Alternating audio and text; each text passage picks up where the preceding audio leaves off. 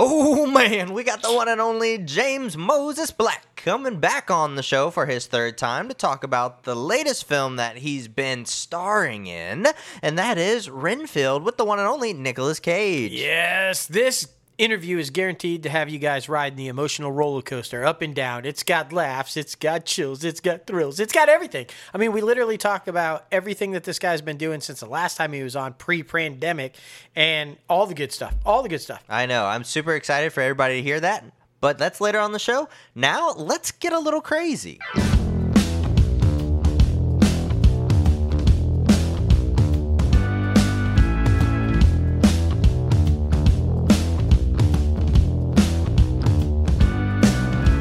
What is up, everyone? Oh my goodness, you guys know it is episode 223. We're super excited to be back. You guys know your host with the most, myself, JLo Fantastic, and the one and only Mouth. What's up? Guys, before we tease the rest of the show, of course, be sure to leave a rating, leave a comment. Of course, tell us what you think about the show. Leaving a rating and a comment helps this show get seen by more people who enjoy entertainment news, especially those who are trying to break into it. We're trying to be that one stop shop for everybody who just needs to be in the room where it happens and have that information to carry on that conversation. And that's what this show is all for. ITCAF Podcast is here to bring you everything that is going down in Hollywood, Yes. man. But before we get this thing started, there is so much happening in the entertainment industry. Yeah, did you hear? Did you hear the There's writers are on strike, guys? Still, They're still. happening. It's happening. Uh, last time this happened was about 15 years ago, and it did last about 100 days. So uh, we're anticipating around that again. So we'll see what happens. Of course, we have the latest news for you, so you can stay up to date in this. But of course, be sure to visit our website, www.crazyantmedia.com, so you can start rocking the latest and greatest Crazy Ant gear. You don't even have to buy the actual shirts, actual head or um hats, anything like that. We also have mugs. We have anything and everything you need at crazyantmedia.com. That's why you need to be checking it out and following us at ITCAF Podcast and Crazy Ant Media to stay up to date with those promotional sales so you know when you can get those items at a cheaper price. Yes. That is so very important. But like we've been teasing and talking about since last week, all over our social media platforms and anywhere and everywhere in conversations throughout day to day life, the WGA guys, yes, that is right. They have gone on strike for the first time in 15 years. Like I said, um, they did fan out this week to walk the picket lines outside the major studios in LA, like Netflix, Disney, Paramount, all the good places.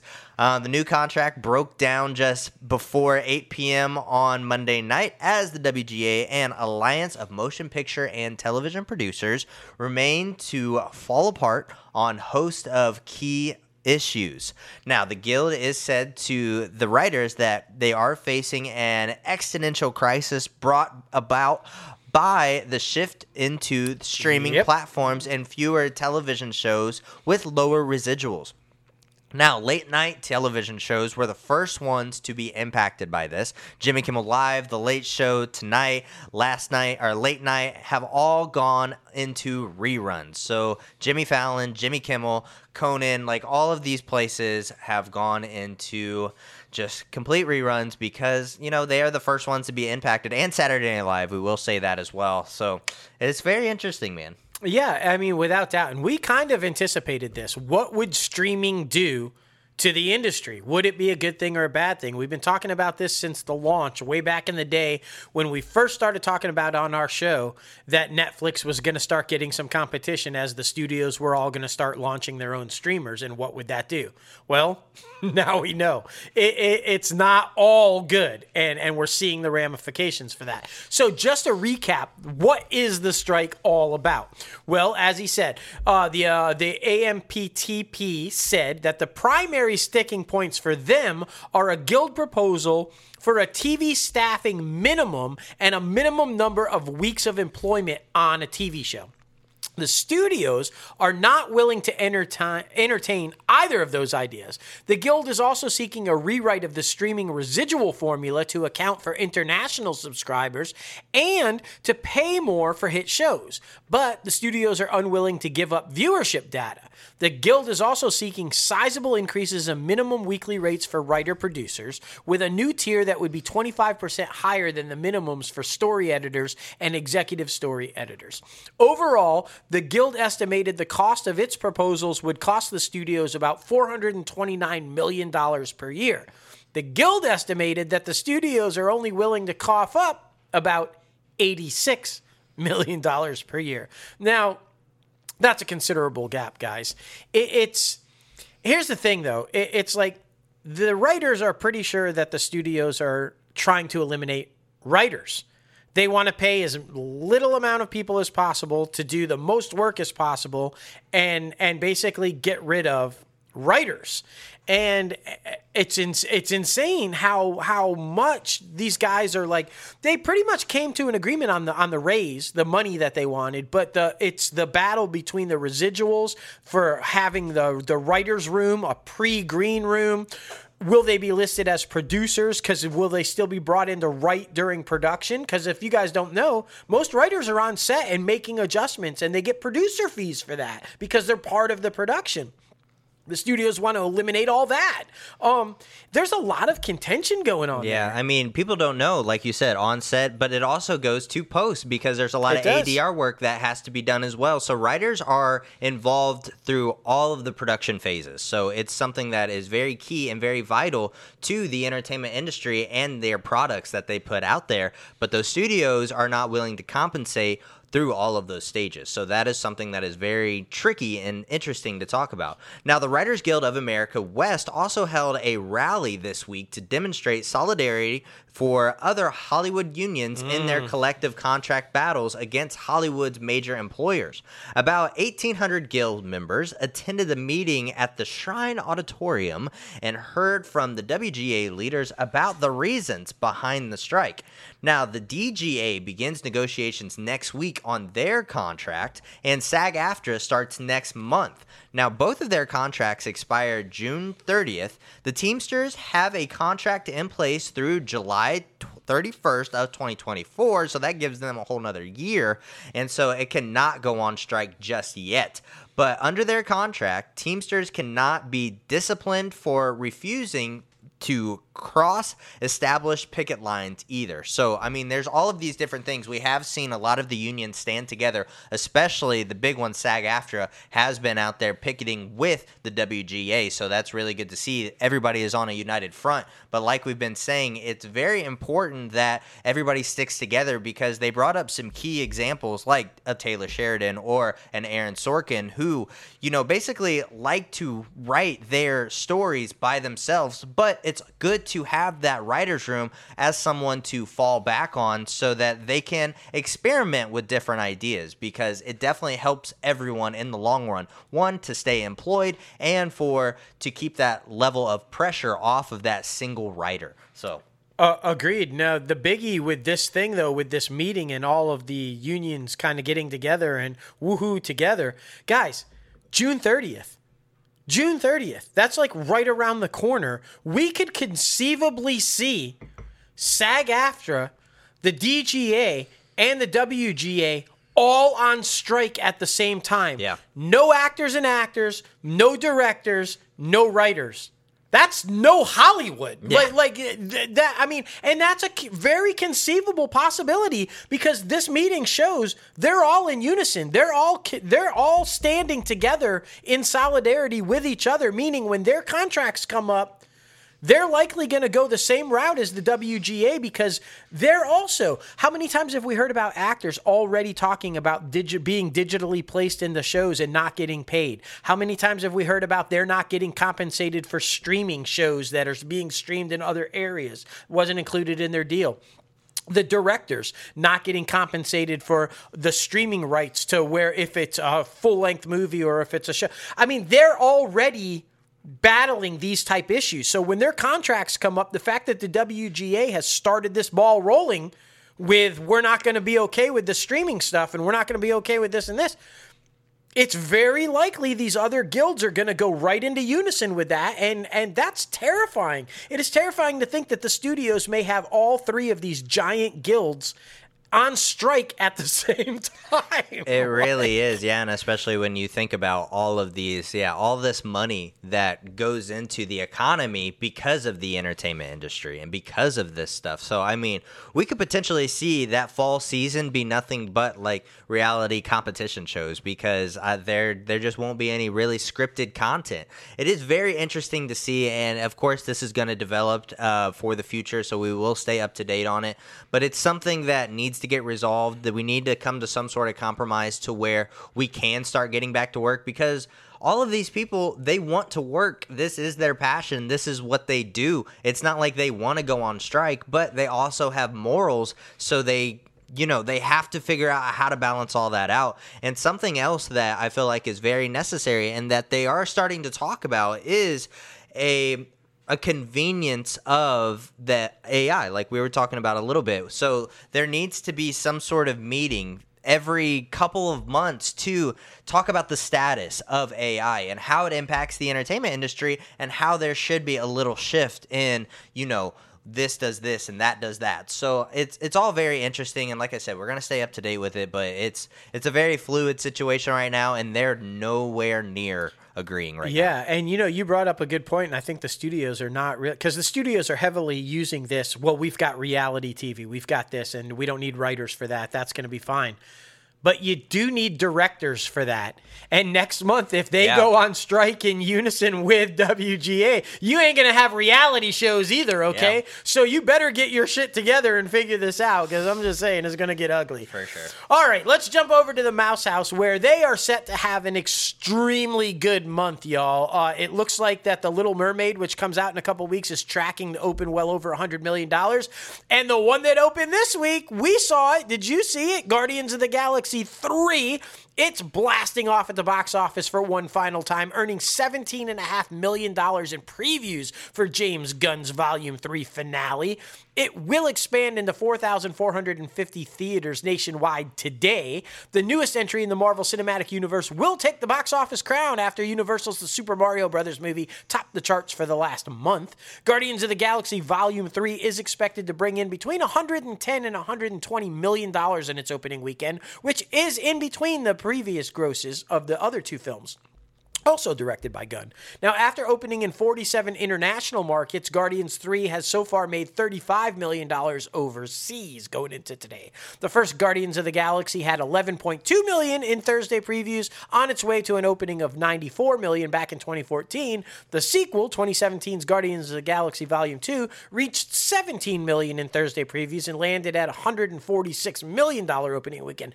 That's interesting, right? 146 million dollar opening weekend with 17 million in Thursday previews. This one had 17.2 million, but they're only expecting 110 million. Yeah. That's that post-COVID, right? You're just not packing it out like you were back in the day. Well, post so COVID and China. Remember, they're still not airing in China as That's well. that's true. So, So it's, yeah. it's very interesting, man. I mean, especially for international, we're talking about that right now. But yeah, I, I really think it's going to do good numbers for the box office and for Marvel. Uh, it was a really good movie, and it feels like you know.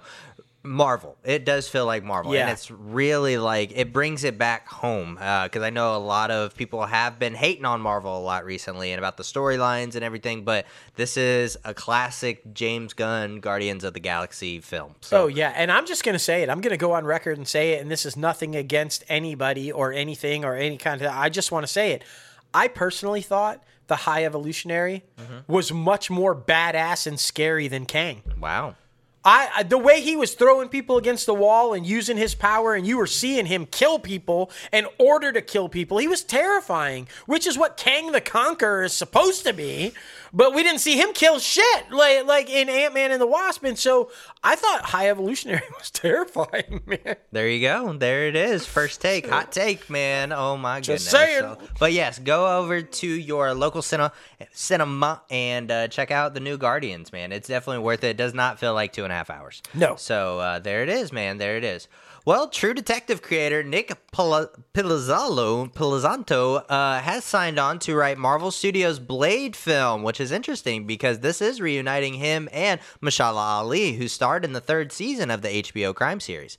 Now, Blade boosts Oscar winner um, Ali as the title vampire slayer with Aaron Priory and Delroy Lindo and Mia Goth along with the starry cast. Pre-production on the film is underway and with uh, Pilizzanto uh, taking the writing duties, uh, working from a draft of the script by Emmy nominee Michael Starrbury. Now, which has been said to be a darker than most MCU movies, but I mean, we've been kind of tracking that over the past, like, you know, whatever phase we're in. I completely forget. Yeah. Um, directed by Jan uh, Dindamaji, who helmed uh, White Boy Rick and the pilot of the Lovecraft Country series on HBO Max and HBO. The film is expected to begin filming in late May in Atlanta, so stay tuned for that. But it is hopeful, um, you know, bringing in a new writer because that's that's kind of been where everybody's been in limbo at with that one. So hopefully it does well. Yeah, creative differences have been killing that thing so far. But yeah, I well, and darker in tone. That's where we want to see it as long as there's a little bit of humor to lighten it up when it needs to be lightened up, which I think Blade can totally do. Yeah. Speaking of dark films that are hilarious with just enough humor to lighten things up, Deadpool 3. And apparently Rob Delaney's closed the deal to return for Deadpool 3, joining Ryan Reynolds led ensemble of the threequel that Shawn Levy will direct and produce for Marvel Studios. Now, Reynolds and Marvel Studios president Kevin Feige will also produce. Delaney's character, as you guys might remember, Peter, joined Deadpool and Weasel as part of their mutant heavy new team, X Force, in Deadpool 2. Despite the fact that he was just a run of the mill human with no powers or special skills to speak of. His agenda in the second film was to aid Deadpool in the rescue of young mutant Russell Collins, aka Fire Fist, from the Mutant Re Education Center where he'd been abused. Other Deadpool veterans returning for the threequel, as previously reported, include Karan Soni, Leslie Uggams, Morena Baccarin, and Stefan Kapičić, who respectively portray Deadpool's cab driver, sidekick Dopinder, his roommate, Blind Al, and his fiancee, Vanessa, who in the sequel, if you remember, was killed and then revived. And of course, the Metallic Colossus. Newcomers to the franchise will include the man, Hugh Jackman, who reprises his role as Who's that guy that he played? Oh, yeah, Wolverine, Logan, The Crown's Emma Corrin, and Succession's Matthew Macfadyen will all be joining. Now, Deadpool 3 will be the first title in the franchise to involve Marvel boss Feige following Disney's acquisition of Fox, which released the first two installments. The film is slated for release on November 8th of next year. I cannot wait for this fucking film. I think it's gonna be great. I hope it's like uh, I hope it's not just like a uh, a quick in and out thing for Hugh Jackman and Wolverine. I, I don't think it will be, but I you know you just never know with some movies. Uh, it's gonna be crazy, but I'm super excited about it. Yeah, we're gonna see him in costume. Yeah. we're finally gonna see him in costume. That's gonna be. F- I, I, I, I don't. I don't even have words for that. I, I'm literally just gonna be so excited I won't be able to speak. Just saying. the man who never loses words lost words. Oh my True. goodness. Wolvie in the costume. So good, so good. Um, well, I think this next story is in due fact because of the writer's strike. Most Uh, likely. so this makes sense. Dancing with the Stars, you guys remember, it did go strictly to Disney Plus. Well, it is coming back to ABC for its 32nd season. The move to bring reality competition series back to the broadcast network comes after the show aired, of course, just that one season on the streamer. For its upcoming season, though, it will air on ABC while also simultaneously airing on Disney Plus. In addition, the show will be available the day after on its linear debut on Hulu, which is also owned by Disney and Comcast. Um, the move to bring the show back to the broadcast is not altogether a surprise, though, like I just said, because of the strike. They definitely made that decision very quick, though, because I mean, it was like WGA goes on strike, Dancing with the Stars comes back to ABC. Like, I mean, it was very interesting how fast they made that decision. It right? is going to be very, very interesting, and I'm curious to see how it does now that Len Goodman, rest in peace, passed away, Mm. and you, you know it, it's going to just be a whole different thing. I'm just not sure that one's going to survive like it had been in the past. I don't know. Sydney Chandler Miller has been cast as the lead in Noah Hawley's Alien series currently in the works at FX. Plot and character details are being kept under light wraps or tight wraps, whichever you prefer. Either or. on the project, which was first announced back in December of 2020, if you can believe it's been in development hell for that long. The only detail has been confirmed is that the show will take place on Earth in the not too distant future. Bow, bow. Wow. Well, I that's know, a whole lot, right? I know. Can't wait for that. Like that, that really gives you something to sink your teeth into. I don't know, man. Uh, this next one's interesting. Fox 911 is officially done. Uh, with the broadcaster, at least, canceling the series after six seasons. However, the show will be moving to ABC for its seventh season. In addition, the sister series 911 Lone Star has been renewed for season 5 at Fox. Now, 911 was originally picked up at Fox when the network and the studio 20th Century Fox, um, 20th Century Television, were part of the same company. But now everybody knows Disney acquired the studio back in 2019. And if you've been listening to the show, you know this. Fox no longer has the same kind of uh, financial stake in the show as they once did, even though it is one of the most popular shows on the network. So tell me how that makes sense. But according to an individual with knowledge of the production, budgets on episodes of 911 are an excess of 9 million each episode, with that number having climbed since the show went on. Now, the show moves uh, move comes from Murphy's overall deal with Netflix is due to expire in the upcoming months, and there has been widespread speculation that he could move back to his former home at 20th Television. So, everything is all in speculation, but at least people are still going to be able to watch these two shows.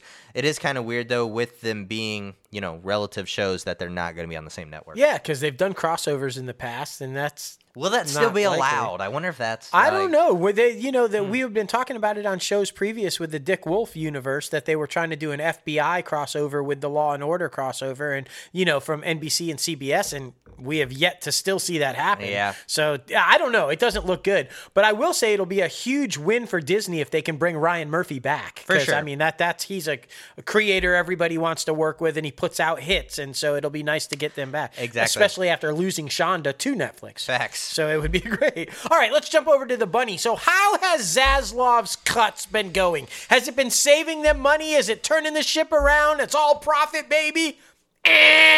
Warner Brothers Discovery posted a first quarter loss this week. The owner of HBO, TNT, and the Discovery Channel said it lost 1.69 billion dollars, including 1.81 billion of acquisition-related intangible assets and 95 million of pre-tax restructuring expenses. The company also indicated that the debt it took on to finance the merger was affecting its financials. Duh. No shit. Warner, Warner Brothers Discovery had 836 million of semi-annual interest payments, largely attributed to the merger-related debt Makes that sense. overwhelmed its cash flow. Now, the company reported a loss of 1.07 billion compared with a profit of 456 million in the year earlier period. So last year they had a profit, and after all those slashes and canceling of television shows and movies and trying to save money, they lost money. Yeah. Hmm. Very interesting. Uh, yeah, what the fuck? Now, Yeah. on a positive note, executives took great pride in the company's ability to reserve losses in its streaming operations. Uh, that, that'll be very interesting. I bet. I bet. I'm trying to make a prediction, and you never know with this motherfucker. That's why it's so hard to make predictions on them. I don't like him. He's a chappick. He, uh, he's like I don't. It's going to be very interesting because I I would argue that he they may see a profit in this next quarter due to the writer's strike and cutting more shows because places like Warner Brothers Discovery right now are actually excited for this writer strike because it shows what's popular and what's not so they'll be able to cut more shit. So it's going to be very interesting to see how that moves forward. I think they will see profits in certain divisions, but overall loss hmm. still. But I think the film division will see a profit because, like it or not, the Flash is going to do mega box office numbers, and they will see a pro- they will see revenue off of that. So I think that they're you know, and then you've got Dune coming up, the sequel to Dune, which we're about to talk about. Uh, I think their film division will see gains, and and I don't know about TV or whatever, but overall, I think loss. But I do agree with you. I think certain divisions, because of the strike and because of the box office, will see gains. So. Yeah, I, I really do think Flash is going to do well. I'm going to hold to strong. I wanted to talk about this a little bit too. I want I want to hold strong to not seeing Flash at the box office, but I will not hold it against you if you go see it at the box office because I know how much they are turning it into a Batman film. I'm not. Yeah, let's just clarify. I am not going to see the Flash at the box office. I am going to see my Batman at the box Yeah, office. I- I, am going to see Keaton. I couldn't give a fuck about Ezra uh. Miller's Flash, but I am going to see my man return. And I probably wouldn't have gone to see that at the box office had they let it fucking happen in Batgirl like it was supposed to. But they didn't. So now I have to see my motherfucker in the box office because they might not bring him back after this one. So I gotta see it. I gotta see it. You should have. You should have just fucking kept Batgirl. I wouldn't have had to go see it. Did you see though? The production designer for the Flash says that it's so fucking good that he thinks people will forget all about Ezra Miller's legal and crazy troubles because it's that good they won't even think about it. You're hoping. Yeah.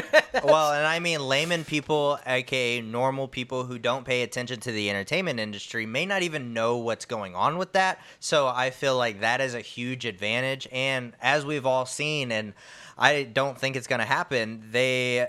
He's not going to go out on the press tour. Michael Keaton is going to be the face of this thing. This is a Flash movie, but it's actually a Batman movie. Yeah. 'Cause, I mean, that's really what it's turned into. Yeah, you're going to see Sasha Calle, Supergirl, and you're going to see Keaton's Batman, maybe even Affleck's Batman out there on the talk show circuit. If we have talk shows, they might still not even be on. I don't know how you're going to promote this shit because there's no place to promote it. But uh. they're probably hoping for that. Holy shit. Is Zaslav behind the strike? He's like, guys, we don't need fucking talk shows to promote. We, we just got to keep this shit under and we're just going to put it out there. I'm kidding. Hey, come I'm on kidding. the show. You can promote it here. Mike, I'm not going to Ye- just saying. Yes, Mike. Come on, man. Who doesn't want to see Keaton on ITCAF? Let's go. Exactly. Uh, but all kidding aside, though, I think if they do resolve the strike and you do have the talk shows, I I agree one thousand percent. It's going to be Keaton. It's going to be Sasha Calle. It's going to be Ben Affleck. And very rarely, only at the last minute, maybe a quick snippet here or there, or maybe an appearance on the red carpet, will you see Ezra Miller. I think other than that, if you pay attention to all the marketing, all the trailers, all the posters, all the shit, it's all Keaton Batman focused. Yeah. And that's intentional. Yeah. Make no mistake about that. That is intentional. Well, I think I think it's just going to be the red carpet. I don't think he's going to come out for press at all. That'll I be interesting, that's just, right? That's just Like- my opinion. But yeah, I just wanted to go on record and say because people have been coming at us and being like, I remember when Dustin was going to talk about the Ezra Miller thing and release it as like you know, but. Listen, it's okay. It's fine. It's all good. But we just wanted to throw that out there. It's okay. Um, but yeah, just wanted to, yeah. Yeah. I mean, I, I in part, I think they have kind of done the right thing by not promoting them. Yeah. Right? They're not promoting them. They're not. Like, like you know, that was the thing, right? Do the right thing. Don't highlight him. Don't push him. Don't make the make it the stardom that they don't deserve at this point. And they're not. Yeah. They're they're promoting Keaton. Exactly. So I mean, so far so good. So we'll far, we'll so see. good. Exactly, exactly. well, more Warner Brothers and Legendary news. Of course, everybody has seen it. The Dune trailer for Part Two. Now, this trailer shows Timothée Chalamet's Paul riding back of a massive sandworm and the deserts of Arrakis with uh, Zendaya's Shauna and Fremen and the Fremen cheer him on. Now, there are also first looks at the bald Austin Butler, who does not look like fucking Elvis, um, and Feyd-Rautha Harkonnen, and the nephew of Stellan Skarsgård's Baron Harkonnen, and Florence Pugh's Princess Arlune, the daughter of Christopher Walken's um, Emperor Shaddam. Uh, the fifth, or whatever the fuck that Roman The numeral is. The fourth, like I said last week, I can't read Roman numerals. Um, the trailer also teases the upcoming war with Paul now with blue eyes, caused by consuming the Fremen's mystical spice drug. Hmm. Commanding the massive army, Dune Part 2 will hit theaters November 3rd. And it does look more action packed, less slow than the first one. So that's what gets me excited for it. It makes me want to go back and watch the first one, but I just remember how fucking slow the first one Oh, was. Oh, it was, so. took so long to get through, but it was a total setup for this one. It so was. I am excited as hell for Christopher Walken's Emperor, though. That's Yeah. going to be badass. I mean, it's going to be so unique because it's Christopher Walken. So, I mean, hey, Clint Eastwood's last film. That's the rumor. This one, and he's done. We'll see. Well, guess what? It's casting now. Zoey Deutch is set to co-star in the Warner Brothers and Clint Eastwood pick Juror Number Two, starring Nicholas Hoult and Toni Collette. Jonathan Abrams penned the script. Adam Goodman, Matt Skiena, Tim Moore, and Jessica Meier will produce. Now, this pick follows family man Justin Kemp, who, while serving as a juror in a high-profile murder trial, finds himself struggling with a serious moral dilemma, one he could use to sway the jury's verdict and potentially convict, or free the wrong killer.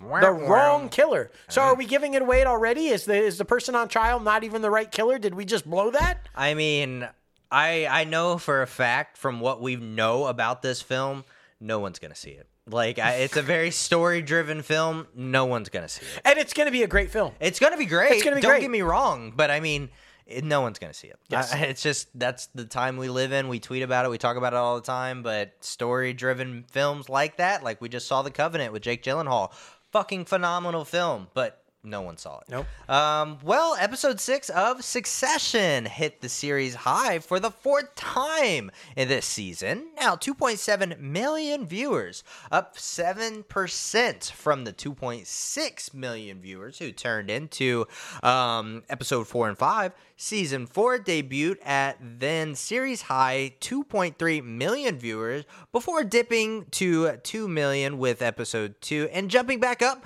to 2.5 with episode three. Then statistics are reported by Warner Brothers Discovery based on the combination of Nielsen's measurings of linear airings and HBO and the first party data regarding to streams on HBO Max. But I mean, we also know that Succession series finale will be about 90 minutes long, so be sure Yes. to strap in for that one. Uh, the series will be directed, or the episode will be directed by Succession episode producer Mark Mylod and will air on Sunday, Memorial Day weekend, which is May 28th. I hate that it's going off the air, but this season has been so fucking good, and I can't wait for that finale. Yeah. Hour and a half. It's going to be like a f- Succession movie. it's going to be a fucking movie, and I, I just, I cannot wait. I'm so pumped. This one, mm, I was kind of a fan of the show, mm, so but mm. It seems like one of those cult things. It, it totally was. It totally was. A Babylon 5 animated movie is apparently in the works from original creator J. Michael Straczynski. Babylon 5 animated movie. That's what it's called.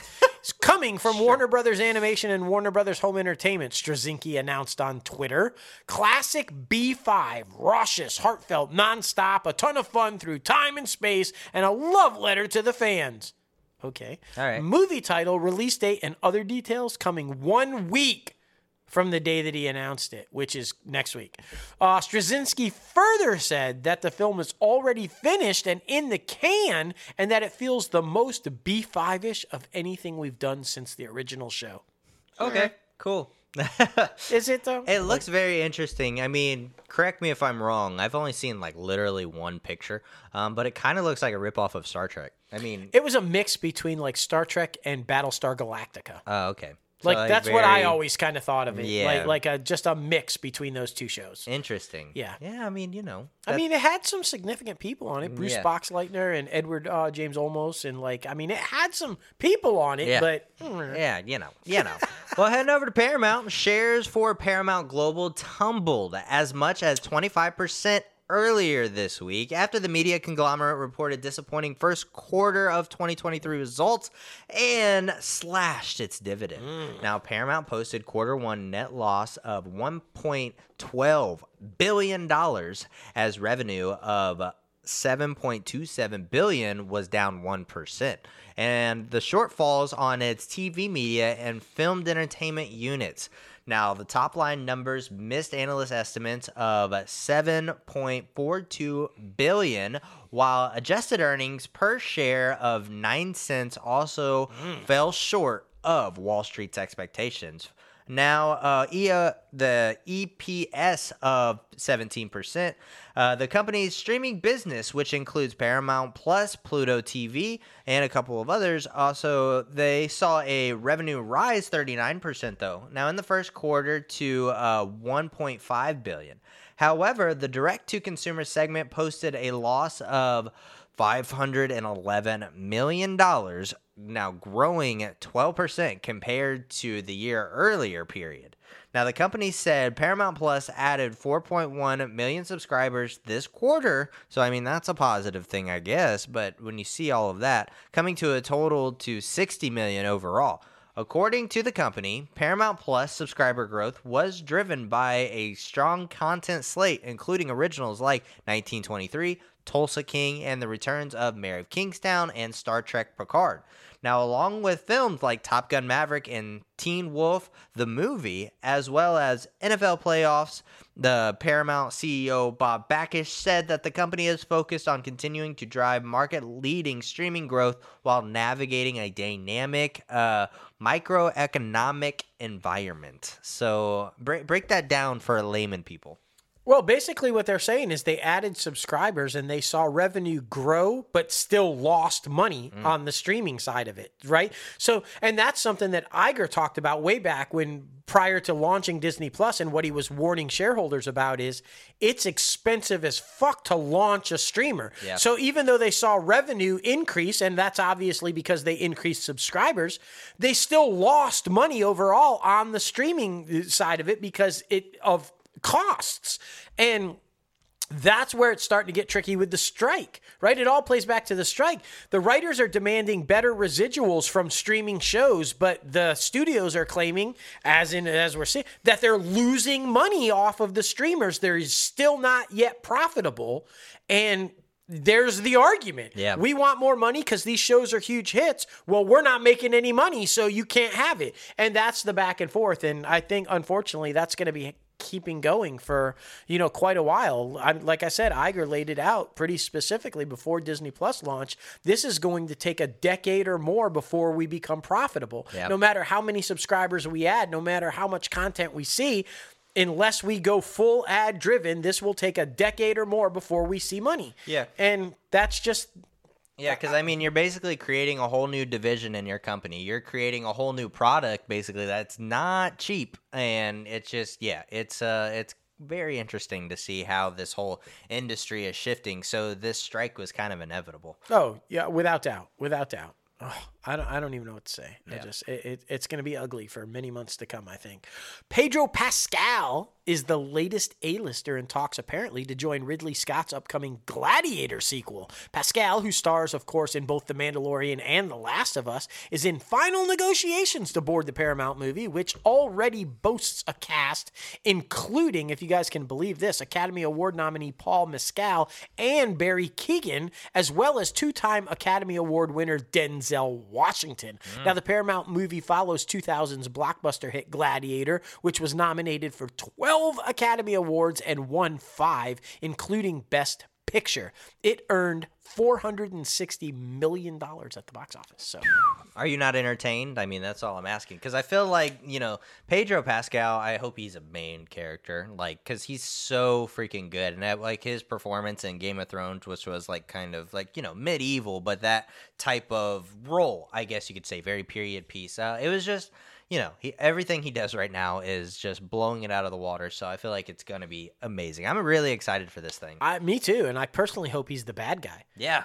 How, who doesn't want to see Pedro play a badass, right? I mean, I know Wonder Woman 1984, but come on, he was kind of a joke in that. Yeah. like I want to see him play a legit badass bad yeah. guy. That would be awesome. It really would. It really would. Well, Yellowstone is officially coming to an end, everybody. Uh, with the final episodes of the mega hit Paramount Network series, uh, fifth season set to launch in November. In addition, the untitled sequel series has been ordered and will debut on Paramount Network and Paramount Plus in December. Exact plot and casting details of the sequel series are currently under wraps, though, uh, but it is previously been reported that Matthew McConaughey was in talks to star in the new show. Now, the sequel series not only allows Paramount and Sheridan to bypass any potential issues with the one and only Costner, uh, but it allows them to stream the, a new series featuring the most uh, most of the original characters from Yellowstone. Um, now, David Glasser, CEO of 101 Studios, said, "quote The Dutton story continues picking up where Yellowstone leaves off, and another epic tale. We are thrilled to bring this new journey to audiences around the world." Now that it sucks, man, because the Dutton family ranch, like I mean, it was just it's such a huge cult phenomena. I feel like, um, and it just it sucks to see it go out. I feel like before it's supposed to. I guess you could say.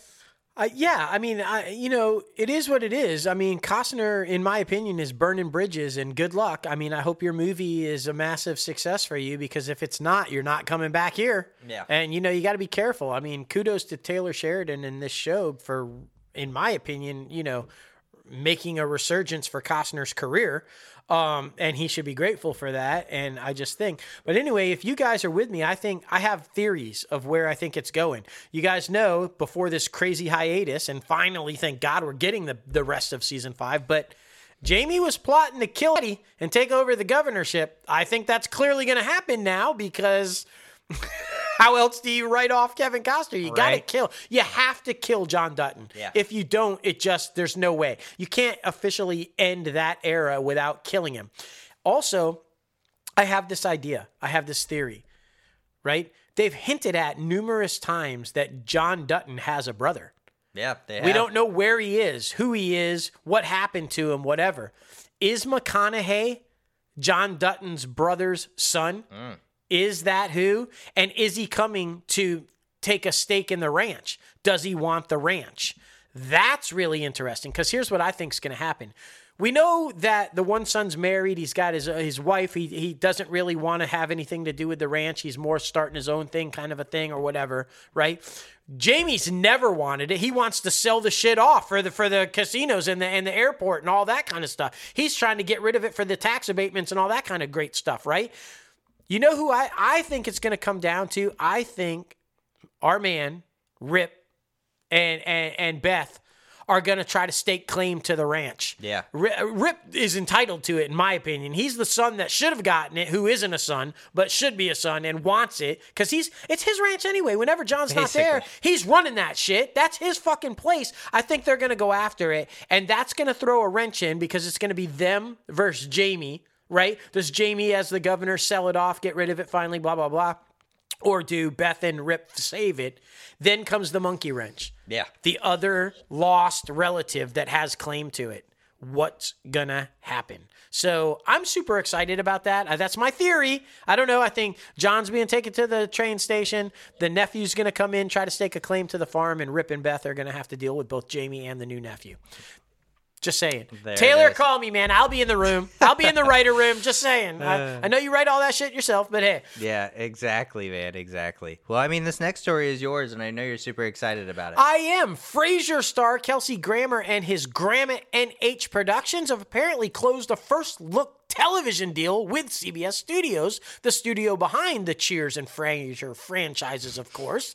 The pact marks a homecoming for Grammer at CBS Studios. The actor producer previously's Grammnet banner had a serious series of overall deals at the studio and its predecessor, Paramount Network Television. Now, the new incarnation of Frasier, which brings the famous psychiatrist back to Boston, comes from writers Chris Harris, uh, and who will executive produce along with Grammer and H. The series, which finished production this week, actually, is produced by CBS Studios in association with Grammnet and H. Now, in addition to Frasier and the second season of The Game within the past year, Grammnet H. also produced the docuseries Phat Tuesdays, the era of hip hop comedy for Amazon, Kelsey Grammer's historic Battles for America for Fox Nation, and the telefilm The 12 Days of Christmas Eve for Lifetime, in which Grammer starred opposite his own daughter, real life daughter, Spencer Grammer. So he's already, I mean, that production company's kicking ass, and I'm sure CBS is glad to have him back in the fold. Oh, for sure, man, for sure. And I mean, due to the writer strike at CBS, it has put hold on a lot of plans coming out this fall for the 2023 schedule.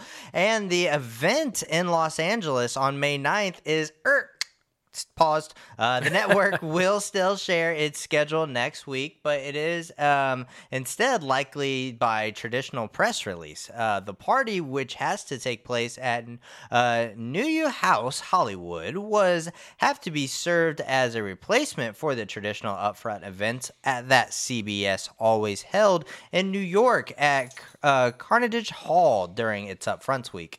Now, Paramount Global, which took over the CBS Wednesday slot during upfronts last year, earlier opted not to continue the upfront presentations um, this year. So, I mean, that makes just complete sense. Well, totally. And because of the strike, as we told you earlier, a lot of the SAG AFTRA actors and actresses are refusing to cross the picket line. So yeah. it's hard to do an upfront and tout all your new shows if none of your stars are going to show up to promote it. So, I mean, it totally makes sense that these guys are having to cancel these upfronts. Um, jumping over to NBC Universal, as we mentioned earlier, the Super Mario Brothers movie is likely going to be dethroned this weekend after a month at top. But don't worry too much about it. They are officially the first film of the year to cross the coveted $1 billion milestone at the Global global box office. As of Sunday, the animated video game adaptation from Universal and Nintendo had grossed 490 million in North America and 532 million internationally. It's the only the fifth movie of pandemic times to join the 1 billion dollar club, following Spider-Man No Way Home, Top Gun Maverick, Jurassic World Dominion, and Avatar: The Way of the Water. Now, the Super Mario Brothers movie opened in theaters back on April 5th and generated a towering $204 million in its first five days of release, notching the biggest opening weekend of the year and the second biggest debut ever for an animated movie. Since then, it has become the highest grossing movie domestically and globally of the year so far, as well as the highest grosser ever for a film based on a video game. Yeah, so, I mean, it's been very successful. I don't think anybody was really predicting this, um, no. but I mean, it's really exciting to see because it is kind of like that cult following. So I love to see it, and I I'm really excited to go see it in theaters because it does look really good, really fun. Um, so yeah, man, Super Mario Brothers killing it killing it. And they needed that because the last time a Super Mario Brothers was in the Damn. theaters, it was a complete and fucking utter bomb. Not good. So they're, I'm sure they're thrilled that this one is doing so well. Oh, for sure, man, for sure. Well, Saturday Night Live will not produce any new episodes for the next while. Like we've been saying, uh, the writer strike called by the DGA. Uh, the sh- next the show's next scheduled episode, slated for Saturday night and hosted by former cast member Pete Davidson with musical guest Lil Uzi Vert, will not take place. According to NBC, the with a work stoppage in place, it's quite possible that fans will not have any more new episodes of SNL in its 48th season. Now the show usually goes in goes its uh, into summer hiatus after May, but SNL will air repeats until further notice starting Saturday, May 6th. At least they got it prepared as well. Yeah, that sucks though because I was kind of looking forward to Pete's episode, and then yeah. the, to close out the season was supposed to be Kieran Culkin mm. to coincide with Succession's going yeah. off, and that one I think would have been amazing as oh, well. For sure, it kind of sucks, but we understand and we're in support of it. It's the right move. Uh, while Matt Casey fans will be happy, Kelly Severide supporters not so much. What am I talking about? Well, if you're a fan of Chicago Fire, you know. During the May 24th season 11 finale of Chicago Fire, Jesse Spencer will return to make a guest appearance. Taylor Kinney, who's last appeared on the, during the February 22nd episode and stepped away to deal with a personal matter, will not return. The drama has been renewed at NBC for season 12. Creator and showrunner Derek Haas is walking away after the current season. So far, no replacement has yet been named. So that's good. I know these were two huge characters and people really love them. It's good that one's coming back. And I'm guessing since the other one is not, it's still dealing with some personal stuff and not coming. So, kind of you know. what it sounds like. Um, well, Sony heading over there, and it's not Spider Man news. uh, Jason Reitman has set another feature at Sony Pictures Pictures, with the studio ordering a film based on the first broadcast of SNL. In October of 1975, Reitman and his Ghostbusters Afterlife co writer Gil Kenan uh, Keenan penned the original screenplay for the project, drawing from the pair of series of interviews with living cast, writers, and crew members from the original production. That's really cool. Oh, yeah. The untitled SNL feature continues Reitman's and Keenan's partnership with Sony Pictures, where they are currently in production on the sequel of Ghostbusters Afterlife due to the release in in theaters this December. So that's very exciting because Oh, yeah. the first one was actually really good. The two collaborators signed on an overall deal um, with Sony after the release of Afterlife, which grossed about 204 million at the global box office against a 75 million production budget. So it's a nice little profit. Uh, yeah, and I think anytime you deliver profits like that, you get deals. Oh, for sure. hey, a replacement is coming. What am I talking about? Well, Tasha Smith is set to join Will Smith and Martin Lawrence in the latest installment of Sony Pictures' Bad Boys franchise. Smith will play Teresa, Marcus Burnett's loving and devoted wife. What? What? That's right. It was a role previously played by Theresa Randle in the first three Bad Boys films. Plot details for Bad Boys 4 have been kept under wraps. At this year's CinemaCon, though, both Will Smith and Lawrence expressed their excitement for the film, as we told you last week, revealing that they were roughly four weeks into filming the movie. Uh, no word on why. Theresa Randle dropped out or is being replaced. Yeah. We, we don't know. If we find that out, we'll let you know, but she is. yeah, there it is, man. Um, well, the first trailer of director Neil Blomkamp's Gran Turismo, adapted from the uh, popular PlayStation video game racing franchise, has been released. Um, Blomkamp, whose negotiable directing, notable directing credits include District Nine and Elysium, uh, departs uh, depart from the typical science fiction subject matter to take on a more sports racing film based on a true story. Uh, Gran Turismo uh, follows a younger teenager who is obsessed with playing the racing video game and uh, gradually takes his controller skills on to the real racetracks. With hopes to become a professional race car driver, Archie Mata plays the film's main character with David Harbour as his racing trainer, uh, Djimon Hounsou as the teenager's father, and Orlando Bloom as the motorsports marketing executive. Now, Darren Barnet plays the respective GT Academy driver who feels threatened by the teenager's fast growing success. The film is set to be released August 11th through Sony Pictures. This is a very interesting concept. We saw the trailer when uh, watching Guardians, and Yeah. I mean, it actually looks really good. And I love it's a new idea, so I mean, I love to see it. I know it's a video game idea, but it's it's a new idea. Yeah, but it's actually it really happened. This Yeah. video game player is driving cars on the circuit. Yeah. He actually made it and is now a real driver. Yeah. So I mean, it, yeah, it's an interest. The trailer was badass. It was. I fucking loved uh, Orlando Bloom and David Harbour back and forth. That that was that was great. I, I will say I've never heard of the game before. I mm-hmm. wasn't familiar with this real life story, but the trailer makes me want to see it. So kudos to the editors and whoever put it together because it was a badass trailer. This one. I'm not sure why. Why is this happening? Because of nice Taylor Sheridan is resurging everybody's careers. I'm just saying. well, true. maybe Creed also had a little bit to do with this, but anyway. Sylvester Stallone is returning for a reboot of his 1993 action thriller Cliffhanger. Yeah, he's coming back for Cliffhanger. What? Sure, sure. Rick Roman Waugh, who helmed action movies Angel Has Fallen and Greenland, is set to direct the feature, which will see Stallone reprise his role of mountain climber and rescue ranger Gabe Walker. Now, the 1993 original movie was directed by Renny Harlin and was a hit despite a brutal production that almost bankrupted the lead production company back Hmm. in the day, Carolco, which at two points couldn't even pay the crew. Like it got pretty rough. It was a hit. I I enjoyed the movie. I thought it was a good movie. I don't see why we need a reboot though. Yeah. I don't. I mean, you've been there, done that. Like what? I mean, do we? I don't know. I just very interesting, very interesting. Well, Jenny Slate is set to join Blake Lively, Justin Baldoni, and uh, Brandon Sky- Sklenar in the uh, Bandaloni directed film adaptation of Colleen Hoover's best-selling novel "It Ends with Us," which is currently in development at with uh, Wayfarer Studios and Sony Pictures.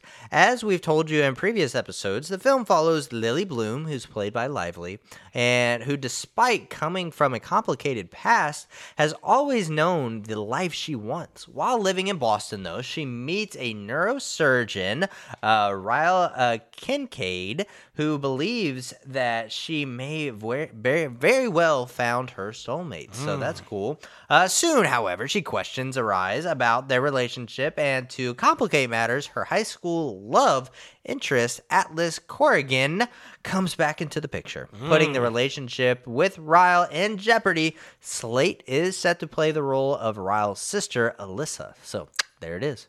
There it is. All right, let's jump on over to Amazon slash MGM.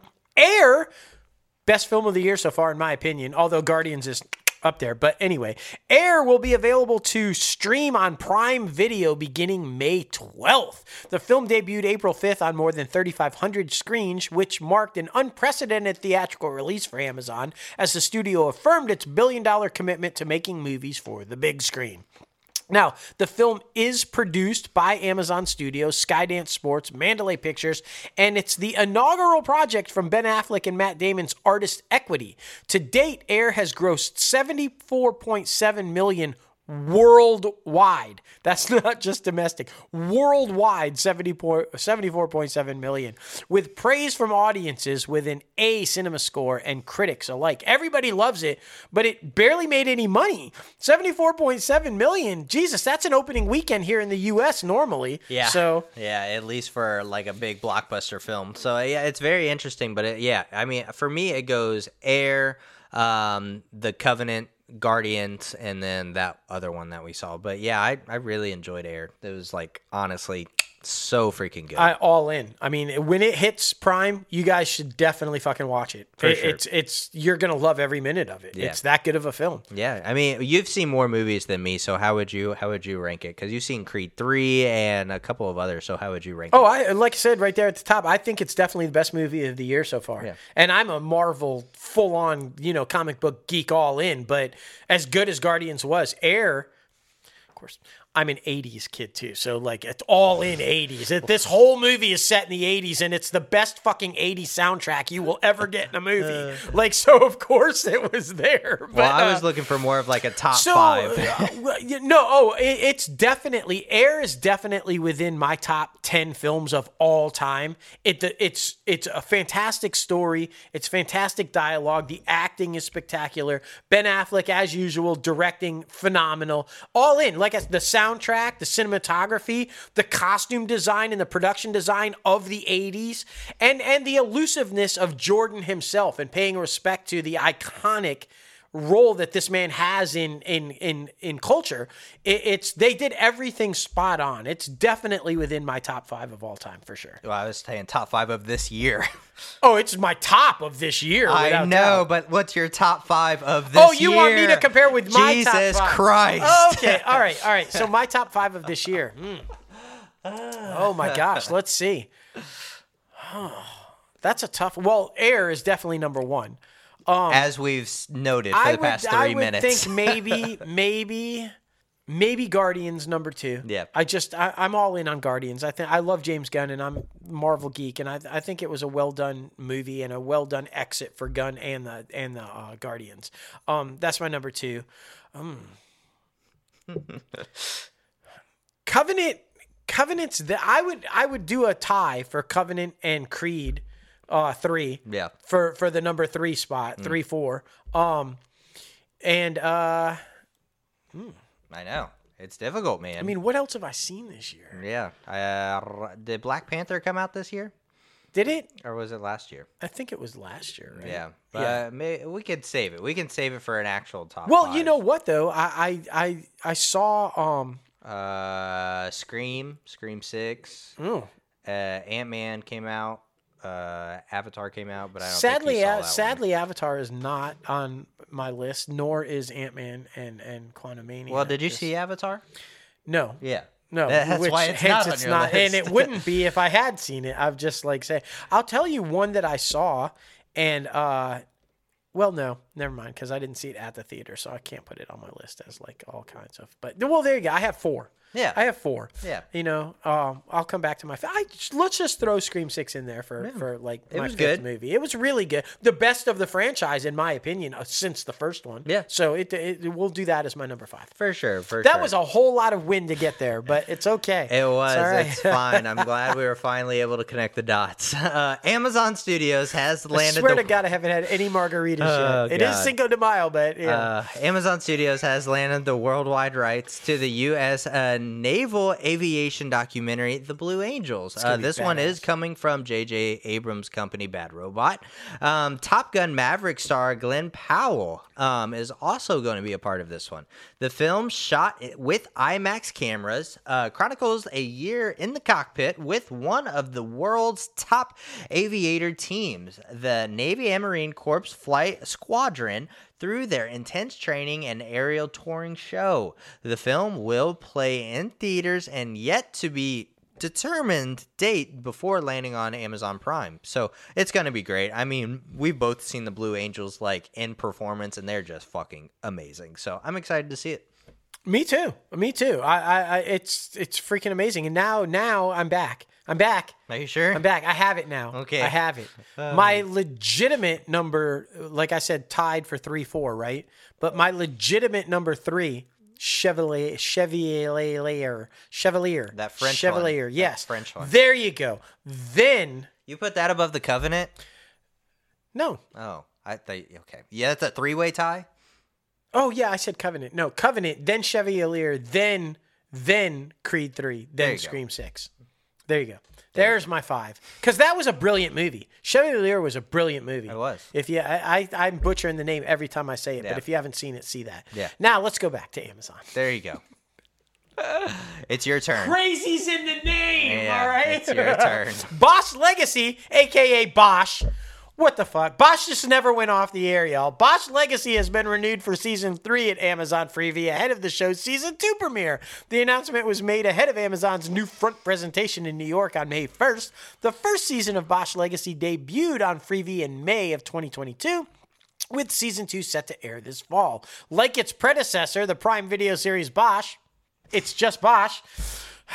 The I don't understand that. The series is based on the Bosch novels written by Michael Connolly. Per the official logline, Bosch Legacy follows the Harry Bosch, a retired homicide detective turned private investigator as he embarks on the next chapter of his career. Attorney Honey Money Chandler, who struggles to maintain her faith in the justice system after surviving an attempted murder, and Maddie Bosch as she discovers the possibilities and challenges of being the rookie patrol cop on the streets of Los Angeles. Angeles. There it is. It's Bosch. It's Bosch. Yeah, I, I don't know. It's like a reboot within a regular thing. It with Yeah. it's oh, we're so weird. sad. Bosch is going off the air. We're gonna miss it. No, Bosch is still here. It's on Bosch Legacy. It's so weird. I. It's so weird. Well, heading over to Netflix. I know you're excited about this one. Netflix has renewed its political drama series uh, for a second season. Uh, the Diplomat. Uh, Oh my season one of The Diplomat had a strong debut on April 20th, quickly taking the top spot at Netflix weekly global top 10 TV English list. Now, this one is dethroning The Night Agent, number one's run, and it went on to appear in the top 10 in uh, 86 countries as well. The drama series stars uh, Keri Russell as Kate Wyler in the as the new uh, U.S. ambassador in the United Kingdom. Now, Kate is forced to juggle the struggles of an international crisis by strengthening strategic alliances with London while trying to save her marriage to fellow diplomat and political star Hal Waller, um, who's played by Rufus Sewell. So there it is. This show is fucking phenomenal. If you were an Americans fan or a West Wing fan or a Madam Secretary fan, you have to dive into this show. It's like a mix of all three, and it's fucking incredible. Keri Russell, maybe the best since Americans. It, it, it- she's just freaking unbelievable in this in this series. And uh, it ends on a cliffhanger so it only makes sense that it was renewed for season two. Had it not been i'd have been on the phone with ted personally. Like what the fuck? I need to know what happened. Um and with the t- cliffhanger no spoilers because i know not a lot of people if you haven't seen it yet or whatever but um no spoilers but with the cliffhanger, I'm just wondering if UK was one of the countries that was in the top 10 because I'm shocked that the UK is not utterly pissed Yeah. at this show. You know. Yeah, she's trying relations, but if you know what I'm talking about, if you saw the cliffhanger, you know why I'm saying that. And just if you don't know why I'm saying it, go watch it. Go watch it. Netflix has also renewed Sweet Tooth for a third and final season, which has already been filmed in New Zealand. The news comes just shortly after the release of season two, which quickly earned 48.3 million hours viewed during its first four days of release following its April 27th debut. There it is. Now, the story of the Mendez brothers, uh, convicted in 1996 of murdering their uh, parents, uh, Jose and Mary Louise Kitty Mendez, will be tackled by Ryan Murphy as part of his Netflix franchise Monster series. Um, Netflix and Murphy confirmed that they are uh, at work on the Monsters, the Lyle and Eric Mendez story. The follow up to the hit limited series Dahmer, Mos- Monster, the Jeffrey Dahmer story. So that only makes sense. Oh yeah, and, and I mean for anybody who's familiar with the Menendez, they're fucking crazy. Yeah. I mean they brutally murdered their parents while they were sleeping, like brutally, and then tried to claim all this shit during the trial about why they did it. It yeah, they're fucking crazy. Yeah, and, they, and- they did say like sexual abuse and like physical abuse Oh, yeah. and all of this stuff. Yeah, So I mean, yeah. yeah. Mm. To It- this own. this should be an interesting one to watch for Oh, sure. yeah, for sure. Netflix has also ordered a dramedy series inspired by the memoir The Pink Marine, written by Greg Cope White, currently titled The Corps. Netflix has given the show a 10 episode order. Now, the official logline states set in 1990, The Corps is about Cameron, a bullied gay high school student who joins the Marine Corps with his straight best friend Ray. A dangerous move when being gay in the military meant jail time or worse. As these two friends plunge into Marine Corps boot camp, where the landmines are both literal and metaphorical, they join a platoon of young men on a harrowing journey of transformation. Miles Heizer will star as Cameron Pope. The character is described as a charming underdog, a gay, bullied teenager living in a chaotic home with a narcissistic mom. He impulsively joins the Marines with his straight best friend in hopes that he'll finally be made into a real man. The role brings Heizer back to Netflix as he previously starred, as you guys know, in the streamer's hit series 13 Reasons Why. He is also known for his roles in films like Love Simon and, of course, the huge NBC hit drama Parenthood. I'm excited. I love him. I think he's a great actor. I think that's going to be an awesome series. Yeah, it sounds like it. And I mean, yeah, that time period where it's like don't ask, don't tell Exactly. type shit. Like it's I think it's gonna be great. I think it's gonna be massively successful. For sure. Well, Adam McKay is partnering up with Netflix again after the follow up of Don't Look Up. The streamer has acquired the director's next feature comedy titled Average Height, Average Build. uh, the film will star Robert Pattinson as a serial killer that looks to leverage American politicians to make murder easier. Oh. Um, now, as well as Amy Adams to state a lobbyist that forms a unique connection with the murderer. Uh, Adams reunites uh, with McKay after earning an Oscar nomination for Best Supporting Actress as her as she played uh, Lynn Cheney. Lynn Cheney in their 2018 comedy comedy Vice. Uh, the ensemble also includes Robert Downey Jr., Forest Whitaker, and uh, Danielle Deadwyler. Um, along with writing and directing, McKay will also produce under his Hyperobject Industries banner with Kevin Messick. Now, the film does not yet have an official release date yet, but that is all we know so far. And you would consider Vice a comedy? That's interesting. Yeah, no. I, I still never have seen it. But I yeah. literally got up and walked out of it. It's like one of the rare things that Adam McKay has done that I was just like, what the fuck am I? wa-" It was horrible. Yeah. And the cast was brilliant, but it was fucking horrible. And Yeah. no, I would not consider it a comedy at all. I, I just, I don't even know what the fuck. It's also weird talking about Adam McKay in anything without Will Ferrell. yeah. It's, it's just, I don't know. I It- know. It's, it's one of those weird things. They were such a good team and then just, I don't know. Jumping over to Apple and to the no surprise to anybody, the morning show, the newsroom drama starring Reese Witherspoon and Jennifer Aniston, has received an early renewal for season four on the streamer. Meanwhile, season three is set to debut this fall. Now, Witherspoon and Aniston are executive producers, with Mimi Leder directing and executive producing, and Charlotte Stoudt acting as showrunner and executive producer for season three. Aniston announced season three had wrapped filming on February 9th via an Instagram post, which, in the wake of the renewal news, prophetically promised that there was so much more to come. season three will introduce new cast members Jon Hamm and Nicole Beharie, as well as the return of stars such as Julianna Margulies, Tig Notaro, Stephen Fry, and Natalie Morales. There it is. I'm so freaking super pumped about that. Jon Hamm, I can't wait for Jon Hamm to act with any of them on that show. It's going to be brilliant. It is going to be good. I'm excited. Uh, Freida Pinto has signed on to Surface for season two at Apple. Um, Pinto joined series regular uh, Gugu Matha Roth Raw, as well as fellow cast members Phil Dunster of Ted Lasso fame. Perhaps previously announced Surface uh, season two will see Mbatha-Raw's character Sophie return to her hometown of London and is rediscovering an unfinished relationship that has haunted her memories as she finds to where she really came from and what made her a flawed person. Um, Pinto will play Grace, Quinn's Dunster's fiance. Um, Quinn is also a trouble scion of her infamous, infamous uh, Huntley family. Now, uh, as the soon to be newest member of the Huntley family, Grace is set to be conflicted about what she's really signing up for and forms a special bond with Sophie. So there it is. You need to jump on that one. Mm, maybe. You you know like like seriously that is such a good show. It, it's Reese Witherspoon. Yeah. She, she's the one behind it, and um it's it's it- yeah it's a one of those you have to think, and if you miss something, you're you're gonna totally miss something. So you got to watch like intently and and Yeah, it- see, that's terrifying because I love multitasking when I'm watching shows.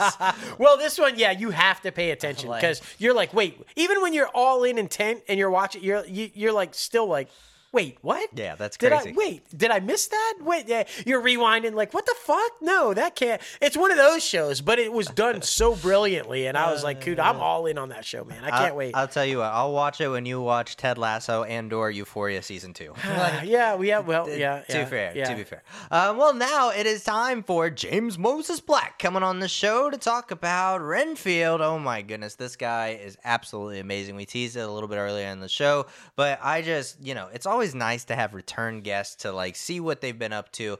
And I still remember the first time we ever had him on the show because I was running late for the interview, and he was just like giving me all sorts of shit for it. so I mean, if y'all want to, you can go back and uh, listen to that first interview and listen to the amount of shit I got from James Joseph Black. Oh yeah, one of the nicest guys He ever is, though. He's he he's very funny. A lot of he's a very intimidating looking man. Like he would beat you down in a second and you'd n- and not think twice. But he's actually one of the funniest and most charming guys. And and this and he shows that in this interview. Yeah. So it's it's a really good interview. I, I can't wait for everybody to hear. it. Oh, for sure, for sure. Well, here he is. James Moses Black, welcome back inside the Crazy Ant Farm, man. How are you? Man, I'm great. How are you? Sounds like a wrestling match. That's right. Yeah. We're Up the top rope, fantastic, baby, up the man.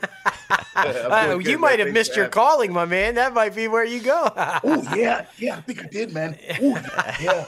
Coming off the rope, Steven man. Stephen Amell is calling right now for season three of Heels, dude, bro. Ah, man, we are so super excited to have you back on the show, man. You're always so much fun to talk to, Thank you, and uh, it's been a while. You've been a busy guy, man. You did. I mean, what you had the five days of Memorial, and you people, and you just all kinds of fun stuff going on while uh, in the in the gap before we talk to you, right? Yeah, man. Yeah, uh, yeah. I was traveling. Uh, t- I was going back and forth between New Orleans and Toronto for a while, Yeah. which was Toronto was still in part of the pandemic. Uh, but they, they didn't they didn't act like it, you know. um, I was like, "Uh, is this a pandemic up here or is this just Toronto? Right? You know.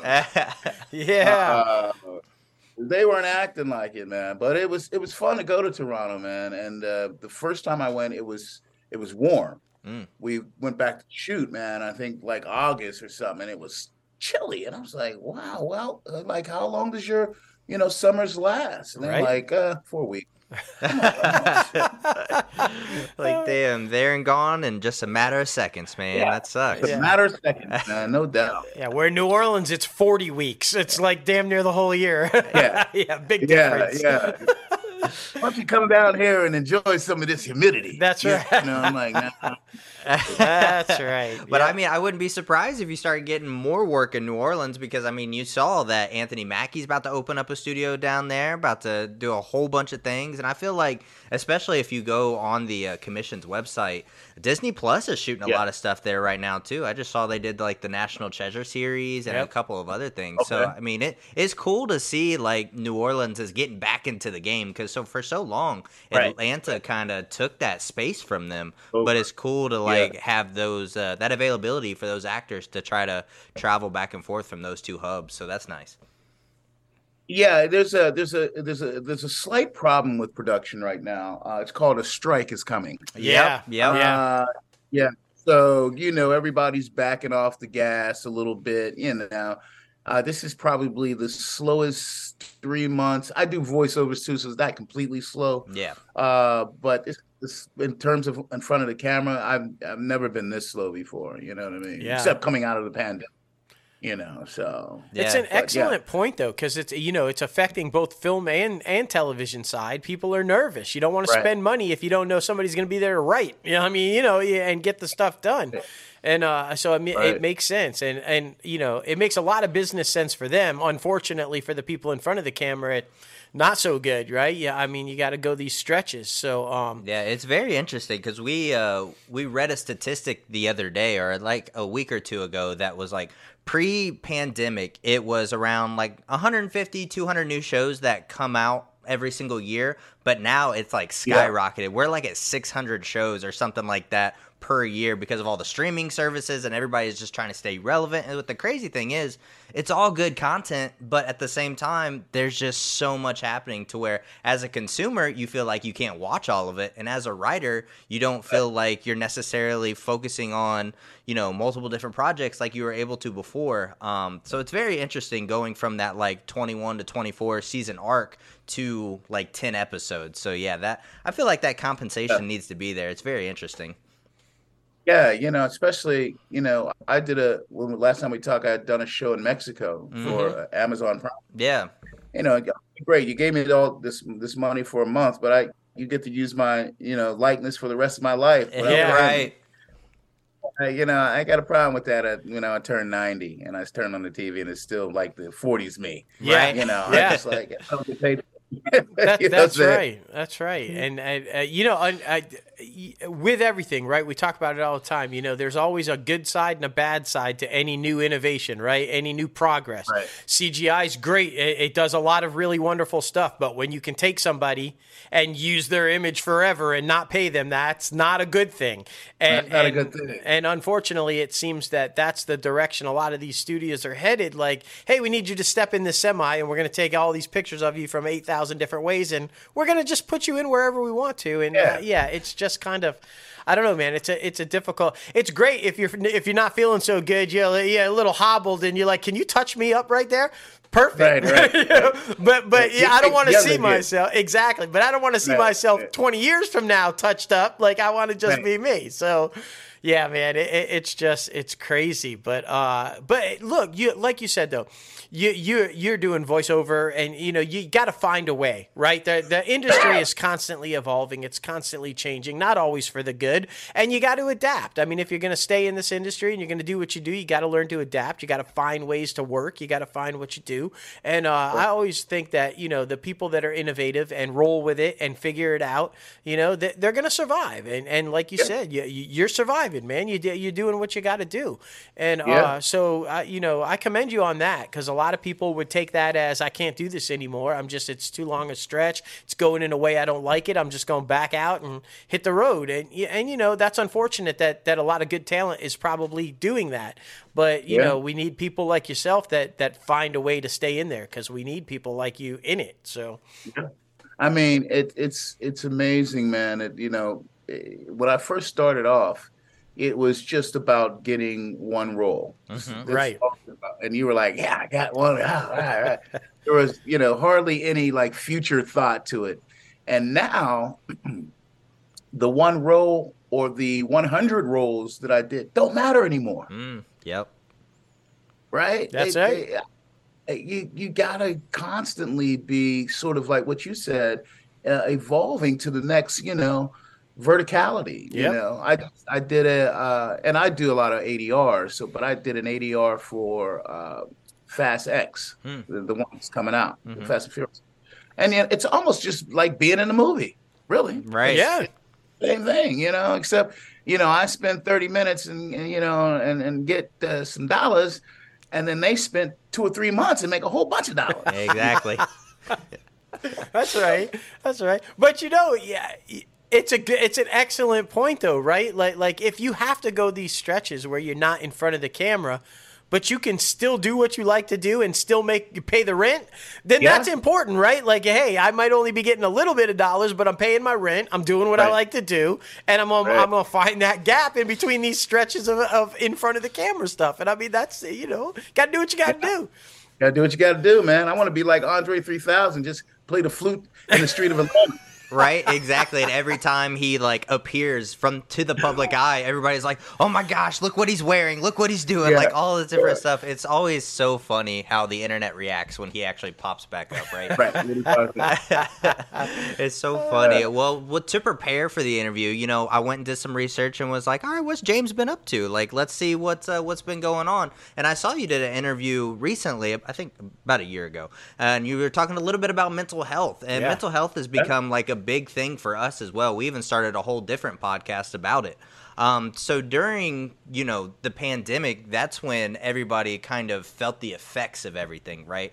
They were dealing with being isolated from everybody, or they were dealing with you know not being able to, uh, you know, just that touch, that human touch that I feel like we all need for that that positive reinforcement to keep going. So was mental health a big thing for you before? The pandemic, or did it kind of just enhance everything during the pandemic? Or talk a little bit about that. You know, I think one of the uh, one of the scenarios or uh, uh, examples that I brought out was mental health was like before the pandemic. It was just sort of the bubbling under the surface, Right, It- right. You know, eh, that's just a bubble. you know. Exactly. It's gonna go away. But when the pandemic hit, all those bubbles became deadly gases. hmm Mm. and uh and so my thing with mental health began i don't know man i think the first funeral i went to as a kid and i i was just crying and i didn't know why i was crying and you know people didn't talk to me about it mm-hmm. you know Yeah. it was these issues and and i carried it forward almost to the point that i don't go to funerals Wow. but you know, um, the biggest thing for me has always been to talk about it. Mm, Whatever it is, you gotta talk about, it. and you also have to have. I mean, to me, you, you sometimes you just can't talk to anybody because we're not all equipped to be psychiatrists or psychologists. We're not equipped for that. That's right. But the point is to have a person who will just listen sometimes. You know, I I would have, you know, when Twitch did that to himself, I I, I was like, did he have anybody to talk to? You know, because I'm really particular about who I talk to, right? Mhm. I especially when I have some concerns about things, because some people will you'll call them up and they'll railroad you, giving you their opinion right. Yeah, yeah. you know and it's not that you want their opinion you just want to say man listen to this this is crazy Yep. and not that you, you want them to be agreeable but just to listen so to, to me mental health is you know before it got this name was was huge in my life you know and i think that's probably why it brought me to the stage of entertainment uh, is because sometimes you know you just got to say what it is Right. Yeah. you got to say what it is and you can't use words that you're not used to using uh, you got to say what comes off your chest off your heart you know and it's not i'm not talking about deplorable things. I'm not talking about things that cause other people pain or anything like that. I'm talking about your own wellness. Mhm. and and if you can't if you can't it's not meant we don't put some people try to put their wellness into layman's terms Mhm. right? Something that someone can understand Right. basically. Can't do that. You got to just say what it is. Instead of trying to think about how to say what it is That's right. You That's know. right. You know, you And bring lot- up good points though, like right because uh, it's it's a different time, and and and much like yourself, you were talking about. I had the same issue when I was young, funerals and crying my eyes out and everything. And back then, it was a it was a man up. Why are you crying? Get past it. Yeah. Move Yeah. on. Right? Don't open up and talk about it. Uh, don't ask why you're crying or feeling this way. Just man up and move on. And Right. and and then like you said, you end up carrying that forward and and not getting away from that. And sometimes all it takes, like you said, is someone just to listen to you so that you know you are seen. You don't want them to say anything back to you. You don't want their opinions. You don't want their advice. You just need to know that someone sees you And I think that's the difference, right? Like that sometimes that's the difference between what we saw tragically with with Twitch and and the people that get past it and get the help is that they see that somebody saw them. Right, right. And and I, I think a lot of times, man, for me, you know, I've had a couple suicides in the past couple of years, but you know, I think the main thing that I felt guilty about, uh, and and and, I, I went I went through some counseling. I felt guilty about not being able to help, but I wasn't equipped to help. Yep. Right. You know what I'm saying? So the- Absolutely. and, and and one of the things that this counselor told me, she said, you know, they were going to do what they were going to do regardless of you. Exactly. regardless of what you said and and i and i you know it helped me out it helped me out a lot but it's uh we're not equipped we think we're equipped when someone says you know i'm about to take my life i'm, I'm out of here and you go get out of here man what are you talking about Right. Eh, that's not what you, you're really supposed to say but Yeah, exactly. hey you know what i'm saying Yeah. Yeah. say it because it's disbelief Yeah. like oh, come on man you know Yeah, you it's it's a difficult thing. It really is Yeah. because I mean, uh, like like yourself, we have also experienced some of those uh, cases in our lifetime, especially during the pandemic and a little bit after the pandemic. So there's all these different things to where these people feel like you know they're in the shadows and nobody sees them. But yeah, just having that conversation might help, or I mean, it might not. I mean, it's all everything's reactionary and it's all about what they do and everybody's their own person so it's all about continuing moving forward with your own life and trying to build yourself up in a sense of you know let me tell my story in the off chance right. that it might help somebody else you Right. know um, so i think that's really what we've done with the podcast too is it's not about what you should do or what you shouldn't do this is just what we've been through and Right. how you know possibly somebody can connect to that and feel like they're not alone um, Yeah. So it's that type of thing. And then my reference now, if I run into it, is like, man, you know, I it's it's always good to have an empathetic soul, you Mm, know, Yeah. and to say, you know, I I man, I went because here's the thing, man, suicide is very. Uh, let me get this word right. Uh, uh, when something is, uh, oh God. Um, if it's oh got it so suicide is super contagious Mm, yes. it's super contagious because when it happens it spreads this guilt and then you start thinking about why did they do it? And then you start thinking about the circumstances why they did it. And not that i'm saying that i would do it but i start thinking like them. Mm, Right. Yeah. why they do it? Why why couldn't they stop them? So i'm i'm i'm starting to think and i think that a lot of people don't realize how contagious uh, uh suicide is because it is. It's because it makes you think of what they thought of That's right. That's right. And Right.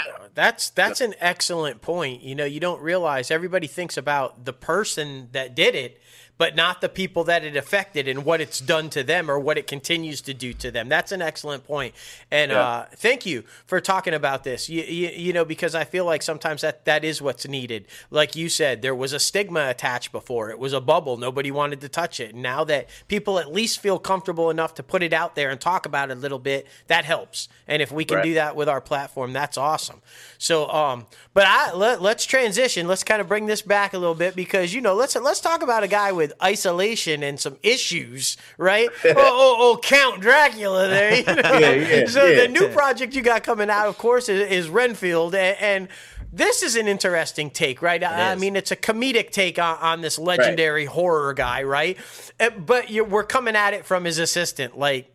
You don't understand. I've just got to get out of here after all this time, right? I I, Yeah. I think it's a really good approach because there's been some hit and misses with Dracula over the over the past few years, and I think this is a, such a unique take on it that I think this spin is going to work, and I think it's going to work really well.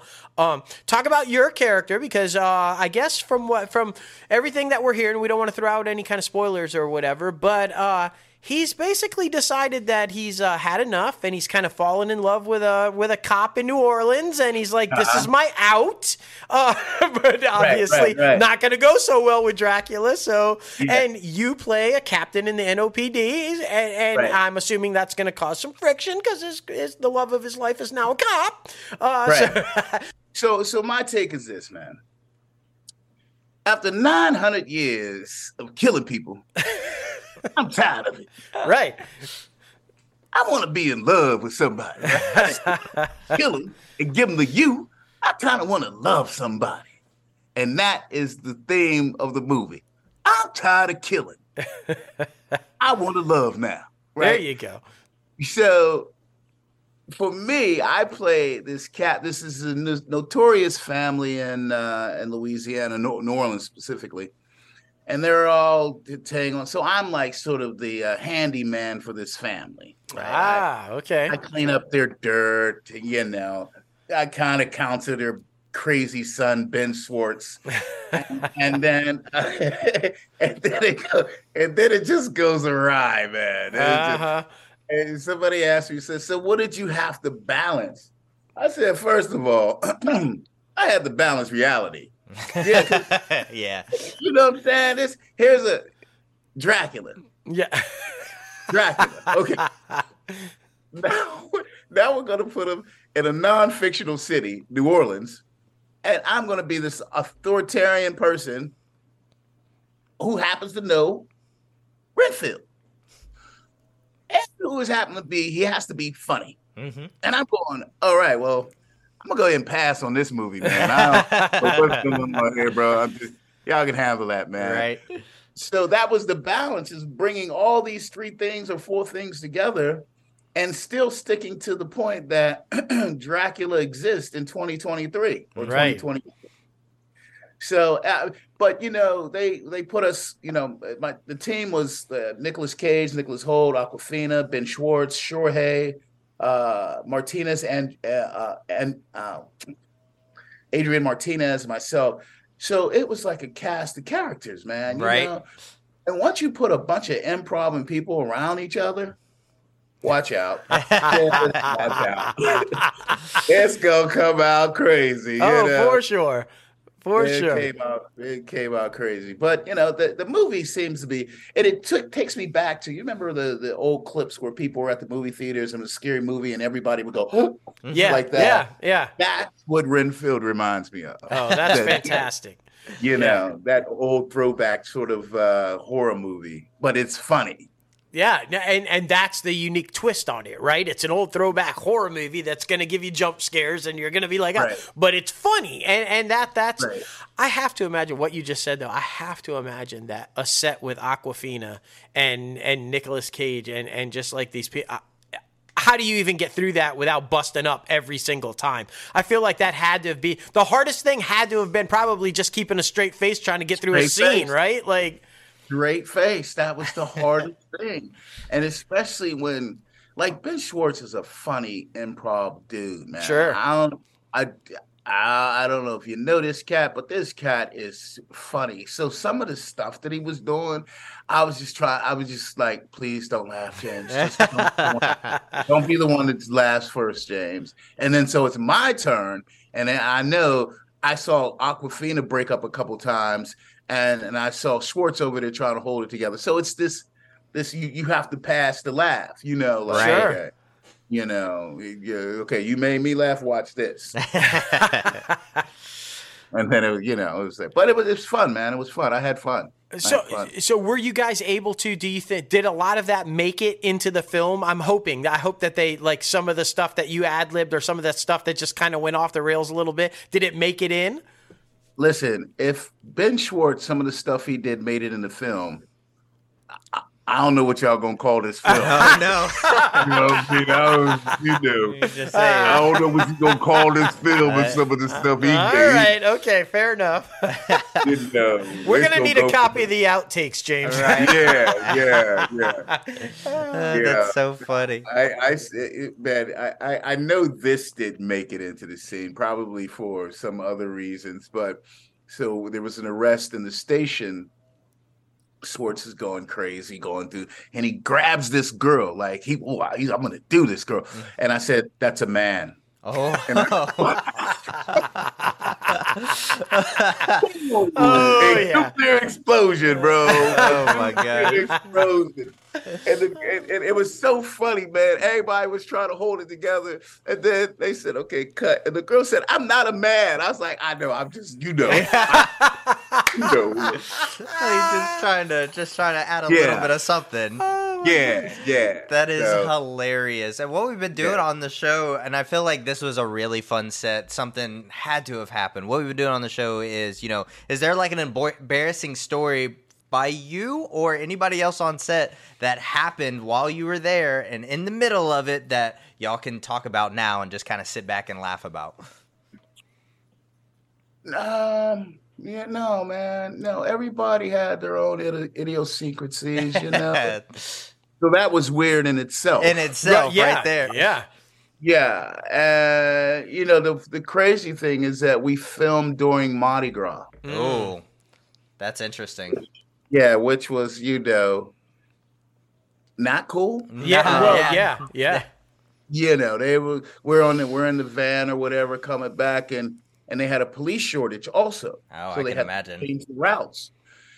And they're like, I'm I'm, you know, maybe two blocks, three blocks from the hotel during Mardi Gras, which is pretty much from here to Calabasas. Yeah, yeah, yeah. So- during Mardi Gras, right? Especially Oh, yeah. there, yeah. You ain't going nowhere. No. And like, we can't get any closer. James, can, do, do you want to get out? I'm like, what? No, I do not. Yeah. I want to get out, man. You know, no, I don't want to. Take me back to base camp, man. I'll spend the night over there, man. Right. But it was uh it was just Mardi Gras. Like the timing of it was crazy, man. Because Mardi Gras was again seven what was seven days in a row or something. Yeah. like? Yeah. And it was every every day. We're like, okay, well, well, we're not going to shoot today because we got the whatever the the the, the you know the, the things coming past. Yeah. Right. And and uh, so for me, it was kind of like a mini uh, horror vacation. so Well, yeah, you know, it's funny that that you bring all that up because uh, that's a that's a good set because I feel like the city of New Orleans itself is a character, right? Yeah, Yeah. I mean, you, you know, that the the culture there, the people there, that in itself is a character in the film that you've got to and like you said have to try to deal with whether it's a part of the film or not, right? Sometimes I feel like the the culture and the people and and all the great things about New Orleans, but then there's the flip side of that going Ooh, that's a whole lot of New Orleans. And if you're not prepared for that, right, you're like, this is just so out of my uh, league here that I can't deal with this. And and even more so during New- uh, Mardi Gras. I mean, that that's a beast in itself. And I can't even imagine trying to. You see it all the time in movies and TV where they recreate Mardi Gras. Yeah. and it's like, that's not how it goes. Yeah. that's not how it actually is. And like, yeah, that's some good when you stuff. re- when you recreate Mardi Gras, somebody dies. yeah, Exactly. that's right. That's exactly, right. Oh it's my too goodness. much liquor, too much gowns, and too many beads. Oh my goodness. It's crazy too because I don't know if you know, I don't know if we told you, but we are originally from down in that area. So we experience Mardi Gras a lot. Oh, yeah. And like the cleanup alone on that thing, it takes about a month or two just to get all the beads out of the trees, out of the balconies, out of the Right. streets and the gutters. Street. It is absolutely wild. But man, Yeah. if you remember it just a tiny bit, I'm sure that you'll have some stories. That's for sure. Dude, I, I totally remember it. I totally remembered it. Yeah. That's uh, so. I I mean, well, it sounds like though you you know it was a mixed bag while shooting and everything. But I, I I honestly think though, like we said, the premise of this film and the cast that you guys were able to pull together and the whole thing, I think this is going to do really well. I think this is a kind of film where we all kind of need it right now. There's so much other shit going on that a good laugh, good just getting getting away a little bit and having a good laugh, I think is going to be a really good thing.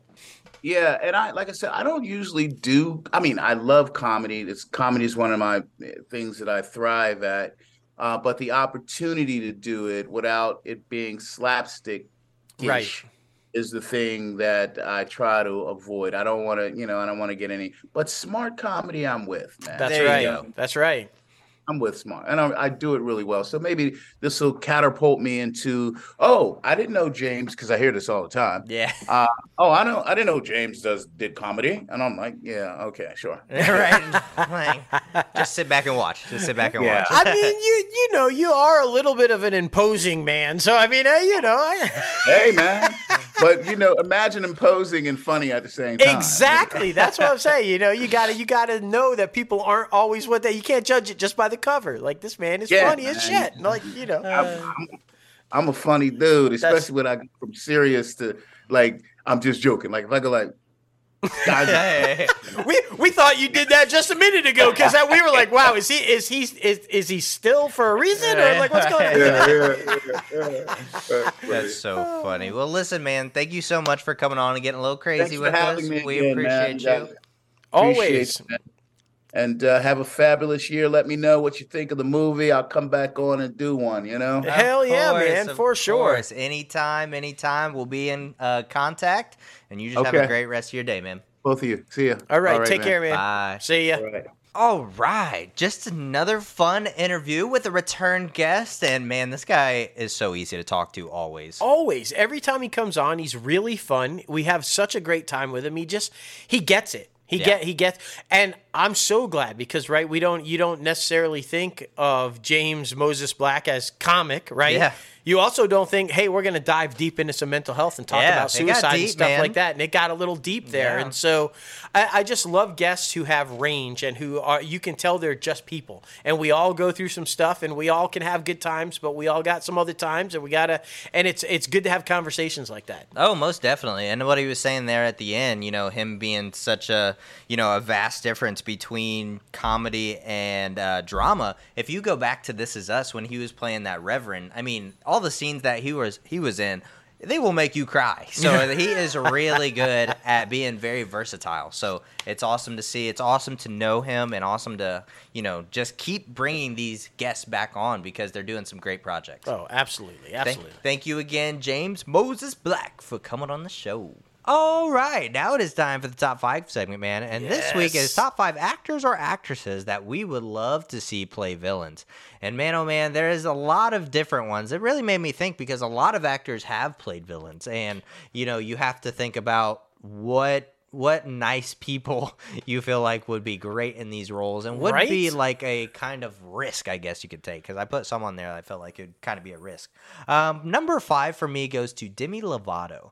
I feel like she would be a great villain in the sense of she's been through so much shit and so much trauma that I feel like she would be able to dive deep in within herself to bring that out into a character. I feel like she would be perfect for a DC character um, because it is that darker tone. Uh, but I just feel like you know she doesn't get enough credit as being an actress. She does. Um, she is a really good actress, honestly. She is. Um, but she just focuses a lot on her singing. But I really think she she would be able to bring out that sort of like that. I don't know. I just feel like she would be able to portray a villain very well. So number five for me, Demi Lovato. All right. Well, there you go. My number five is another one that you think, no way, this is the most charming woman. She's always amazing. She's either in peril and getting saved, or she's the hero, and uh, and never, you know, in need of ever hurting anybody.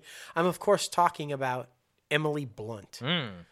Yes. Mary Poppins. Like, I mean, how can Emily Blunt is like the kindest person. You think about like like all these movies that she's been in, and, and like she's just like so nice. Or in just like with Quiet, like the, the a Quiet Place, she's in peril, and just Yeah. like you want to just love her to death. Exactly. But I want to see her whoop some ass as like an evil genius bad guy. For sure. I want her to be like cutting people with knives and like just doing psychotic, just crazy shit.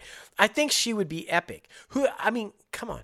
Any kind of like anybody with a British accent hmm. that starts to go nuts Yeah. and get all terrifyingly like evil, I'm all in. Oh, for and sure. Emily Blunt should do it. And she should do it to Krasinski. Oh God. They should be in a movie together as they always are, and she should just be a sadistic, crazy psychopath villain who terrorizes Krasinski. That's hilarious. I think Call it'd me. be good. Call me. We can make it happen. make it happen. Oh my goodness. Well, number four for me, this is inspired by a movie I just watched uh, the other night, which was Wedding Crashers, and Bradley Cooper plays the douchebag boyfriend who the girl, the love interest, doesn't really want to be with.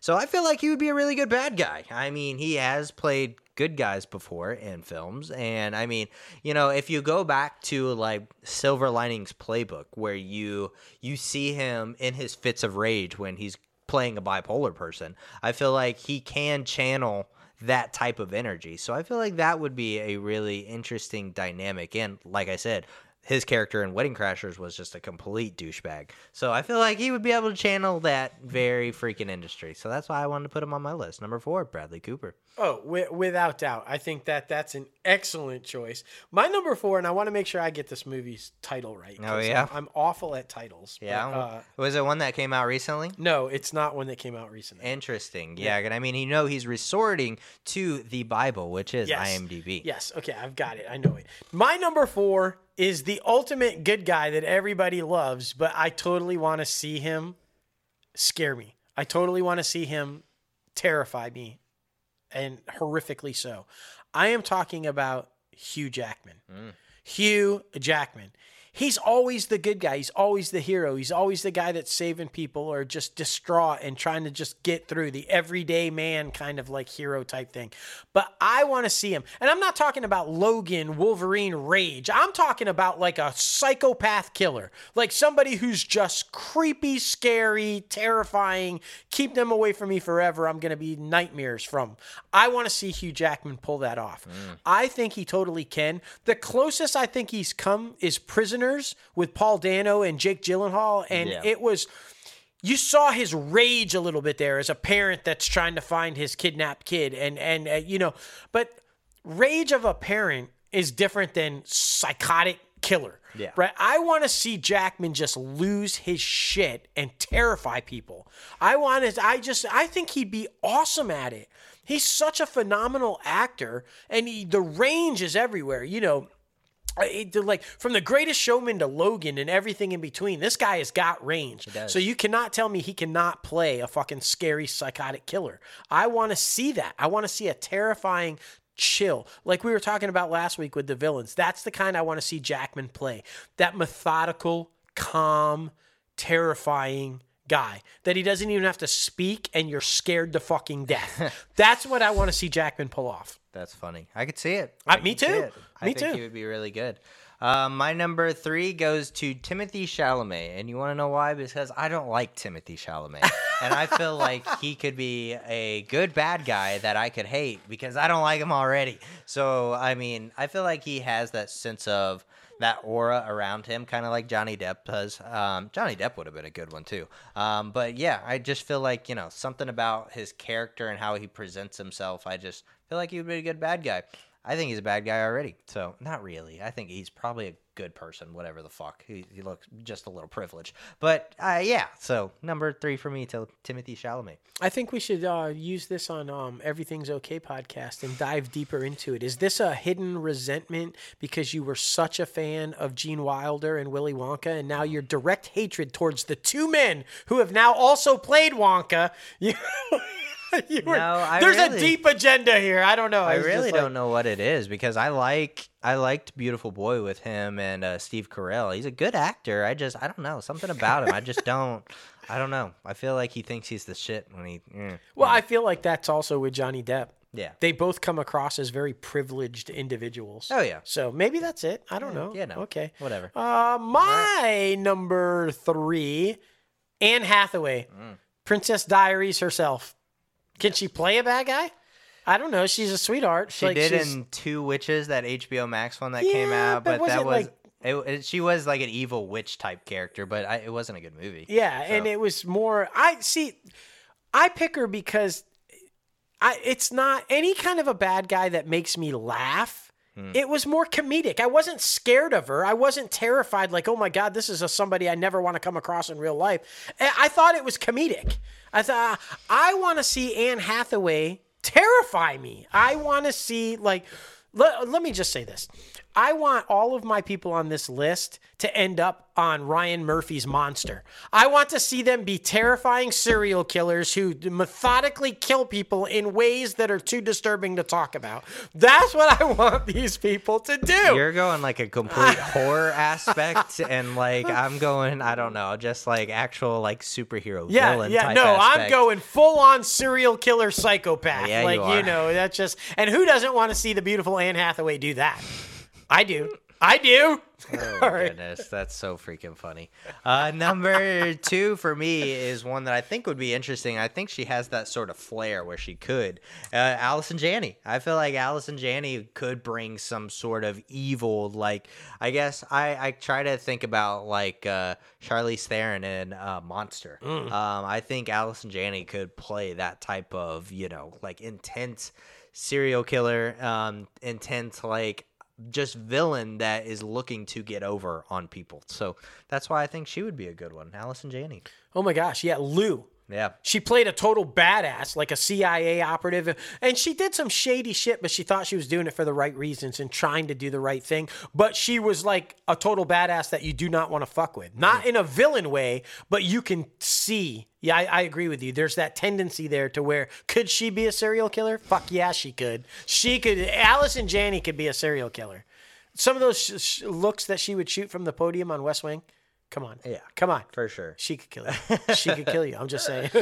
My number two is everybody's beloved favorite teenager back in the day, and from fucking Family Ties to Back to the Future to Secret of My Success, Light of Day, all the good, great stuff that he's such a great guy in. Michael J. Fox. Michael J. Fox. I want to see Michael J. Fox tear some motherfuckers up. I want to see Michael J. Fox. Michael J. Fox play a serial killer. Mm. I think he could. Think he could? I oh my gosh, I think totally he could. I uh, like even more so now. yeah. You know, because I saw him in an interview and he, they're talking about how he's so optimistic and upbeat and happy, even with all of the stuff that he's going through with his disease. And he's like, that's the person I am.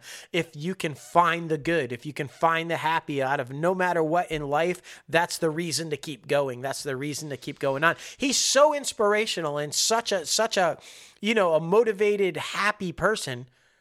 To see him play a fucking psychopath killer would be amazing. It would be. It would just be like you'd never. This is this is fucking Marty. Th- th- like th- this doesn't happen. But I want Alex P. Keaton.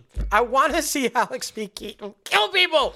That's like. Oh my god. I don't know what your obsession with this is today, but okay. All right. And so that leads me to my number one. The number one actor actress that would be a great villain is this motherfucker. yes. Dustin Bergman. Uh, Yes. I just feel like, you know, you've been trying to get James Gunn's attention. I feel like this is a great way to do Let's it. do it. Hey, Look, look, gre- a look at this. Look at this. Lex Luthor. I would be. Okay. Like just just make it happen. James, give us a call, man. We I'm, can I'm we can actually do it. really good. John uh, Papsidera, come on, buddy. Like, come on. let's- let's you do it. know me. Come on. I'm just saying. I like, especially this top five has proven why I have a little bit of a dark uh, side. Uh, okay. why All right. he's I'm the just- number one. Okay, that's all I have to say. That's all I have to say. Oh my gosh. Yeah. I I totally want to play Lex Luthor. Yeah. I totally and if not Lex Luthor, just some sort of a psychotic bad guy. Apparently, Cuz I'm a really happy go lucky guy. I'm a really nice guy, but I want to fucking be a serial killer. Can I just play a serial killer? serial killer in a movie. Yeah, of course, of course. Well, when you say we can clip that, I'd want to be a serial killer, like, and so optimistic about it. Like, oh my god. A fake one, of course. Come on. Anybody who knows me knows I can't really hurt anybody, but I'd play one. I'd fucking kill it on in a movie or on TV. I'm just telling you. Oh my god. Speaking of, is this even possible? The name of her fucking company is Hello Sunshine. So is it even possible? I don't even know if it's even like, could it happen?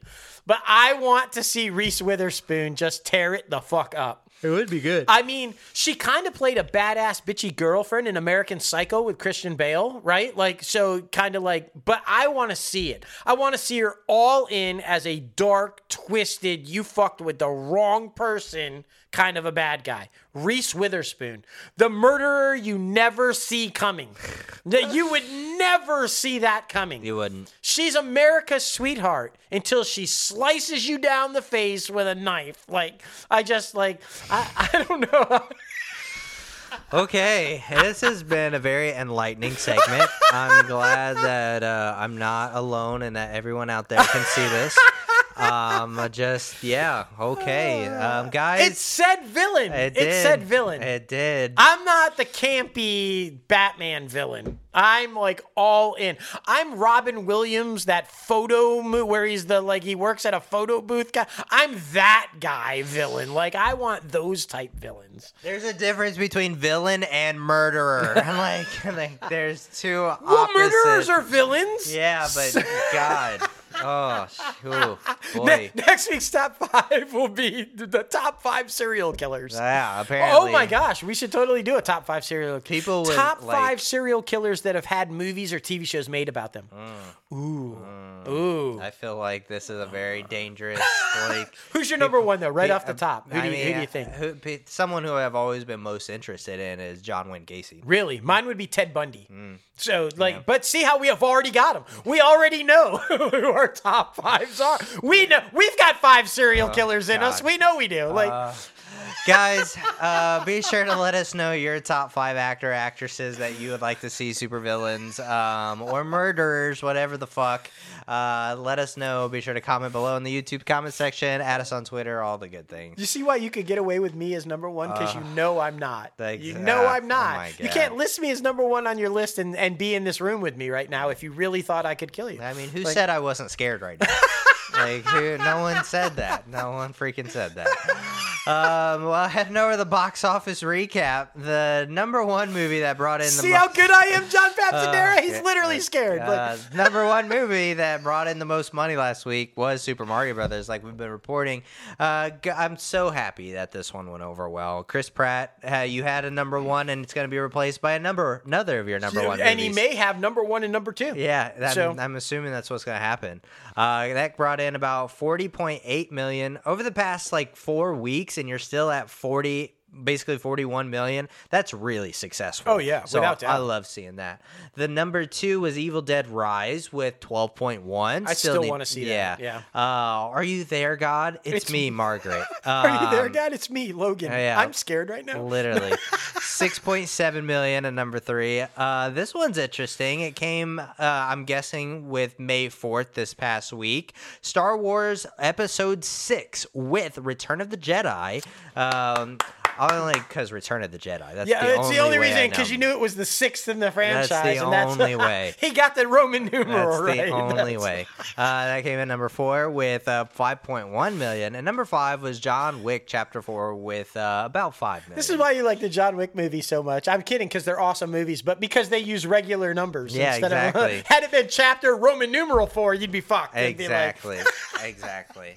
Um, well, new movies coming out this week. Of course, Guardians of the Galaxy. Be sure to go check that out. And the rest of them are not Guardians, not Guardians, and not Guardians. So be sure to head over to your local cinema and check out the latest Marvel installment. you got to say this one. This one's funny too. Eh. Some movie called "What's Love Got to Do with It" that has nothing, Nothing to do with Tina Turner. Turner.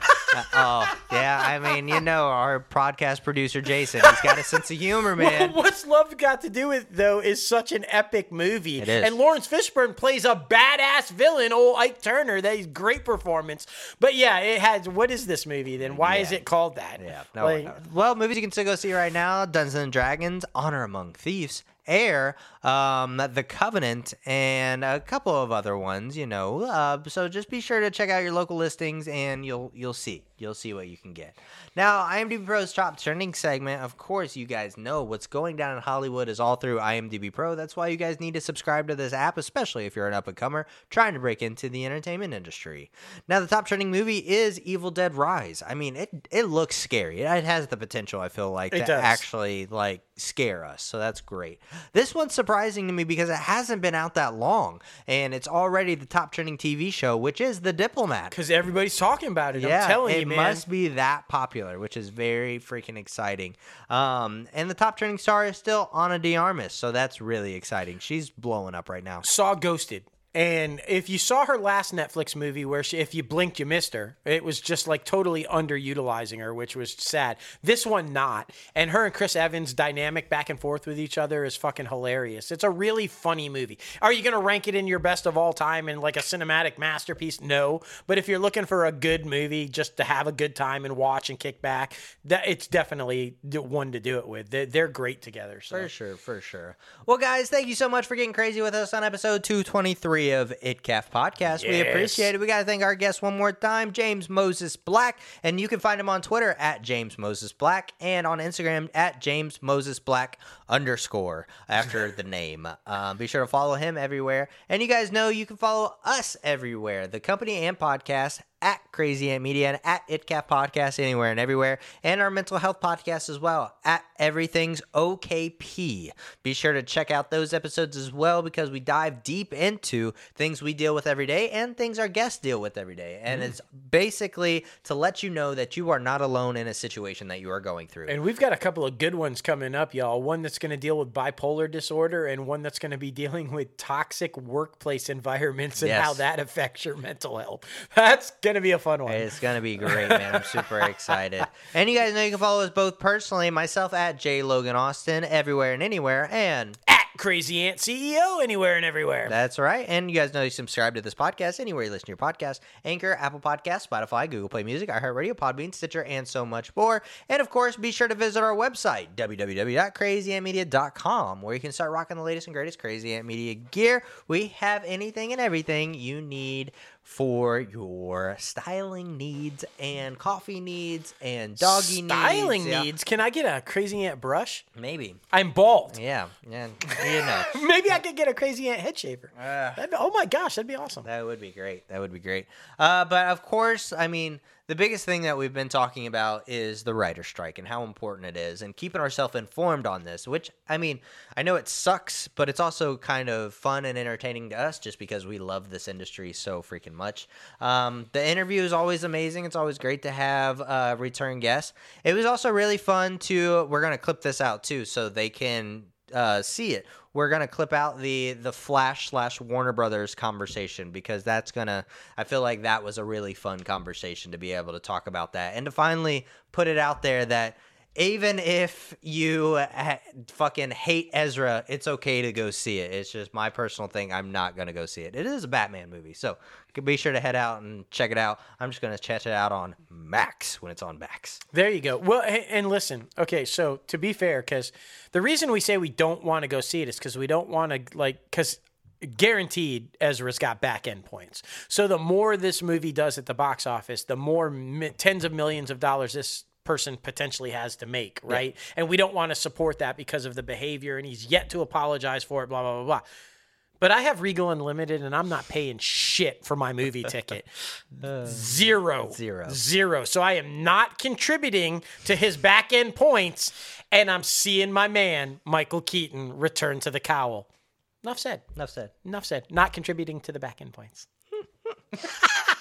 You know, I don't know. I love this whole show. I love when we can get deep into the industry talk and sure. how it affects because we're in the industry. We're filmmakers also, and we've got a television series that's being considered, and now it's on the burner because nobody's doing anything right now because of the strike. So we're personally affected by by what's going on with the strike right now and hopefully one day we'll be WGA members. We're not there yet cuz we're just writing our first series and uh, things, but you know and, and then how it moves forward. So I love when we can talk about that and get into it and also how we predict because we predicted that streamers when all of the studios had their own would start to cause problems and drastically change the industry. If you go back and listen to our first season or so, we we talk about that and made that clear that that's what we thought would happen.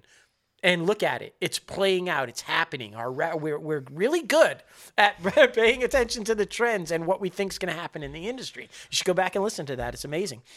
And then, of course, obviously, Yellowstone and Succession and like all these things coming to an end, all these huge shows that I'm a huge fan of, and just so I, I really enjoy talking about that and what's causing that and what's not and where it's going to go, and um, just man, it's been yeah, this has been a really good show. It was also fun to throw you off a little bit and like try to get you back on track with that top five movies of the year. Oh my gosh, yeah, I don't He- even know it- where I went with that. was Like, like, it's like, what are you trying to get from me? And then I just left. couldn't. I'm like, because I gave you my top like four or five, and then Of the like- year. yeah, Yeah, and yeah. then like yeah, And then I just went everywhere. It's always fun throwing him off. Because, Well, clearly, yeah. if, if if you missed that part of the conversation, what was wrong is if when we if you listen to the top five of this week's show, I was clearly plotting my next murder. apparently, it's literally what was Like, happening. I have no idea. I really don't. I don't know why. I just like totally blanked, and it's only T. It's fine. I don't even know. It's fine. You know who could have been on both of our lists that I can't believe we didn't put because how badass would it be to see her Oh,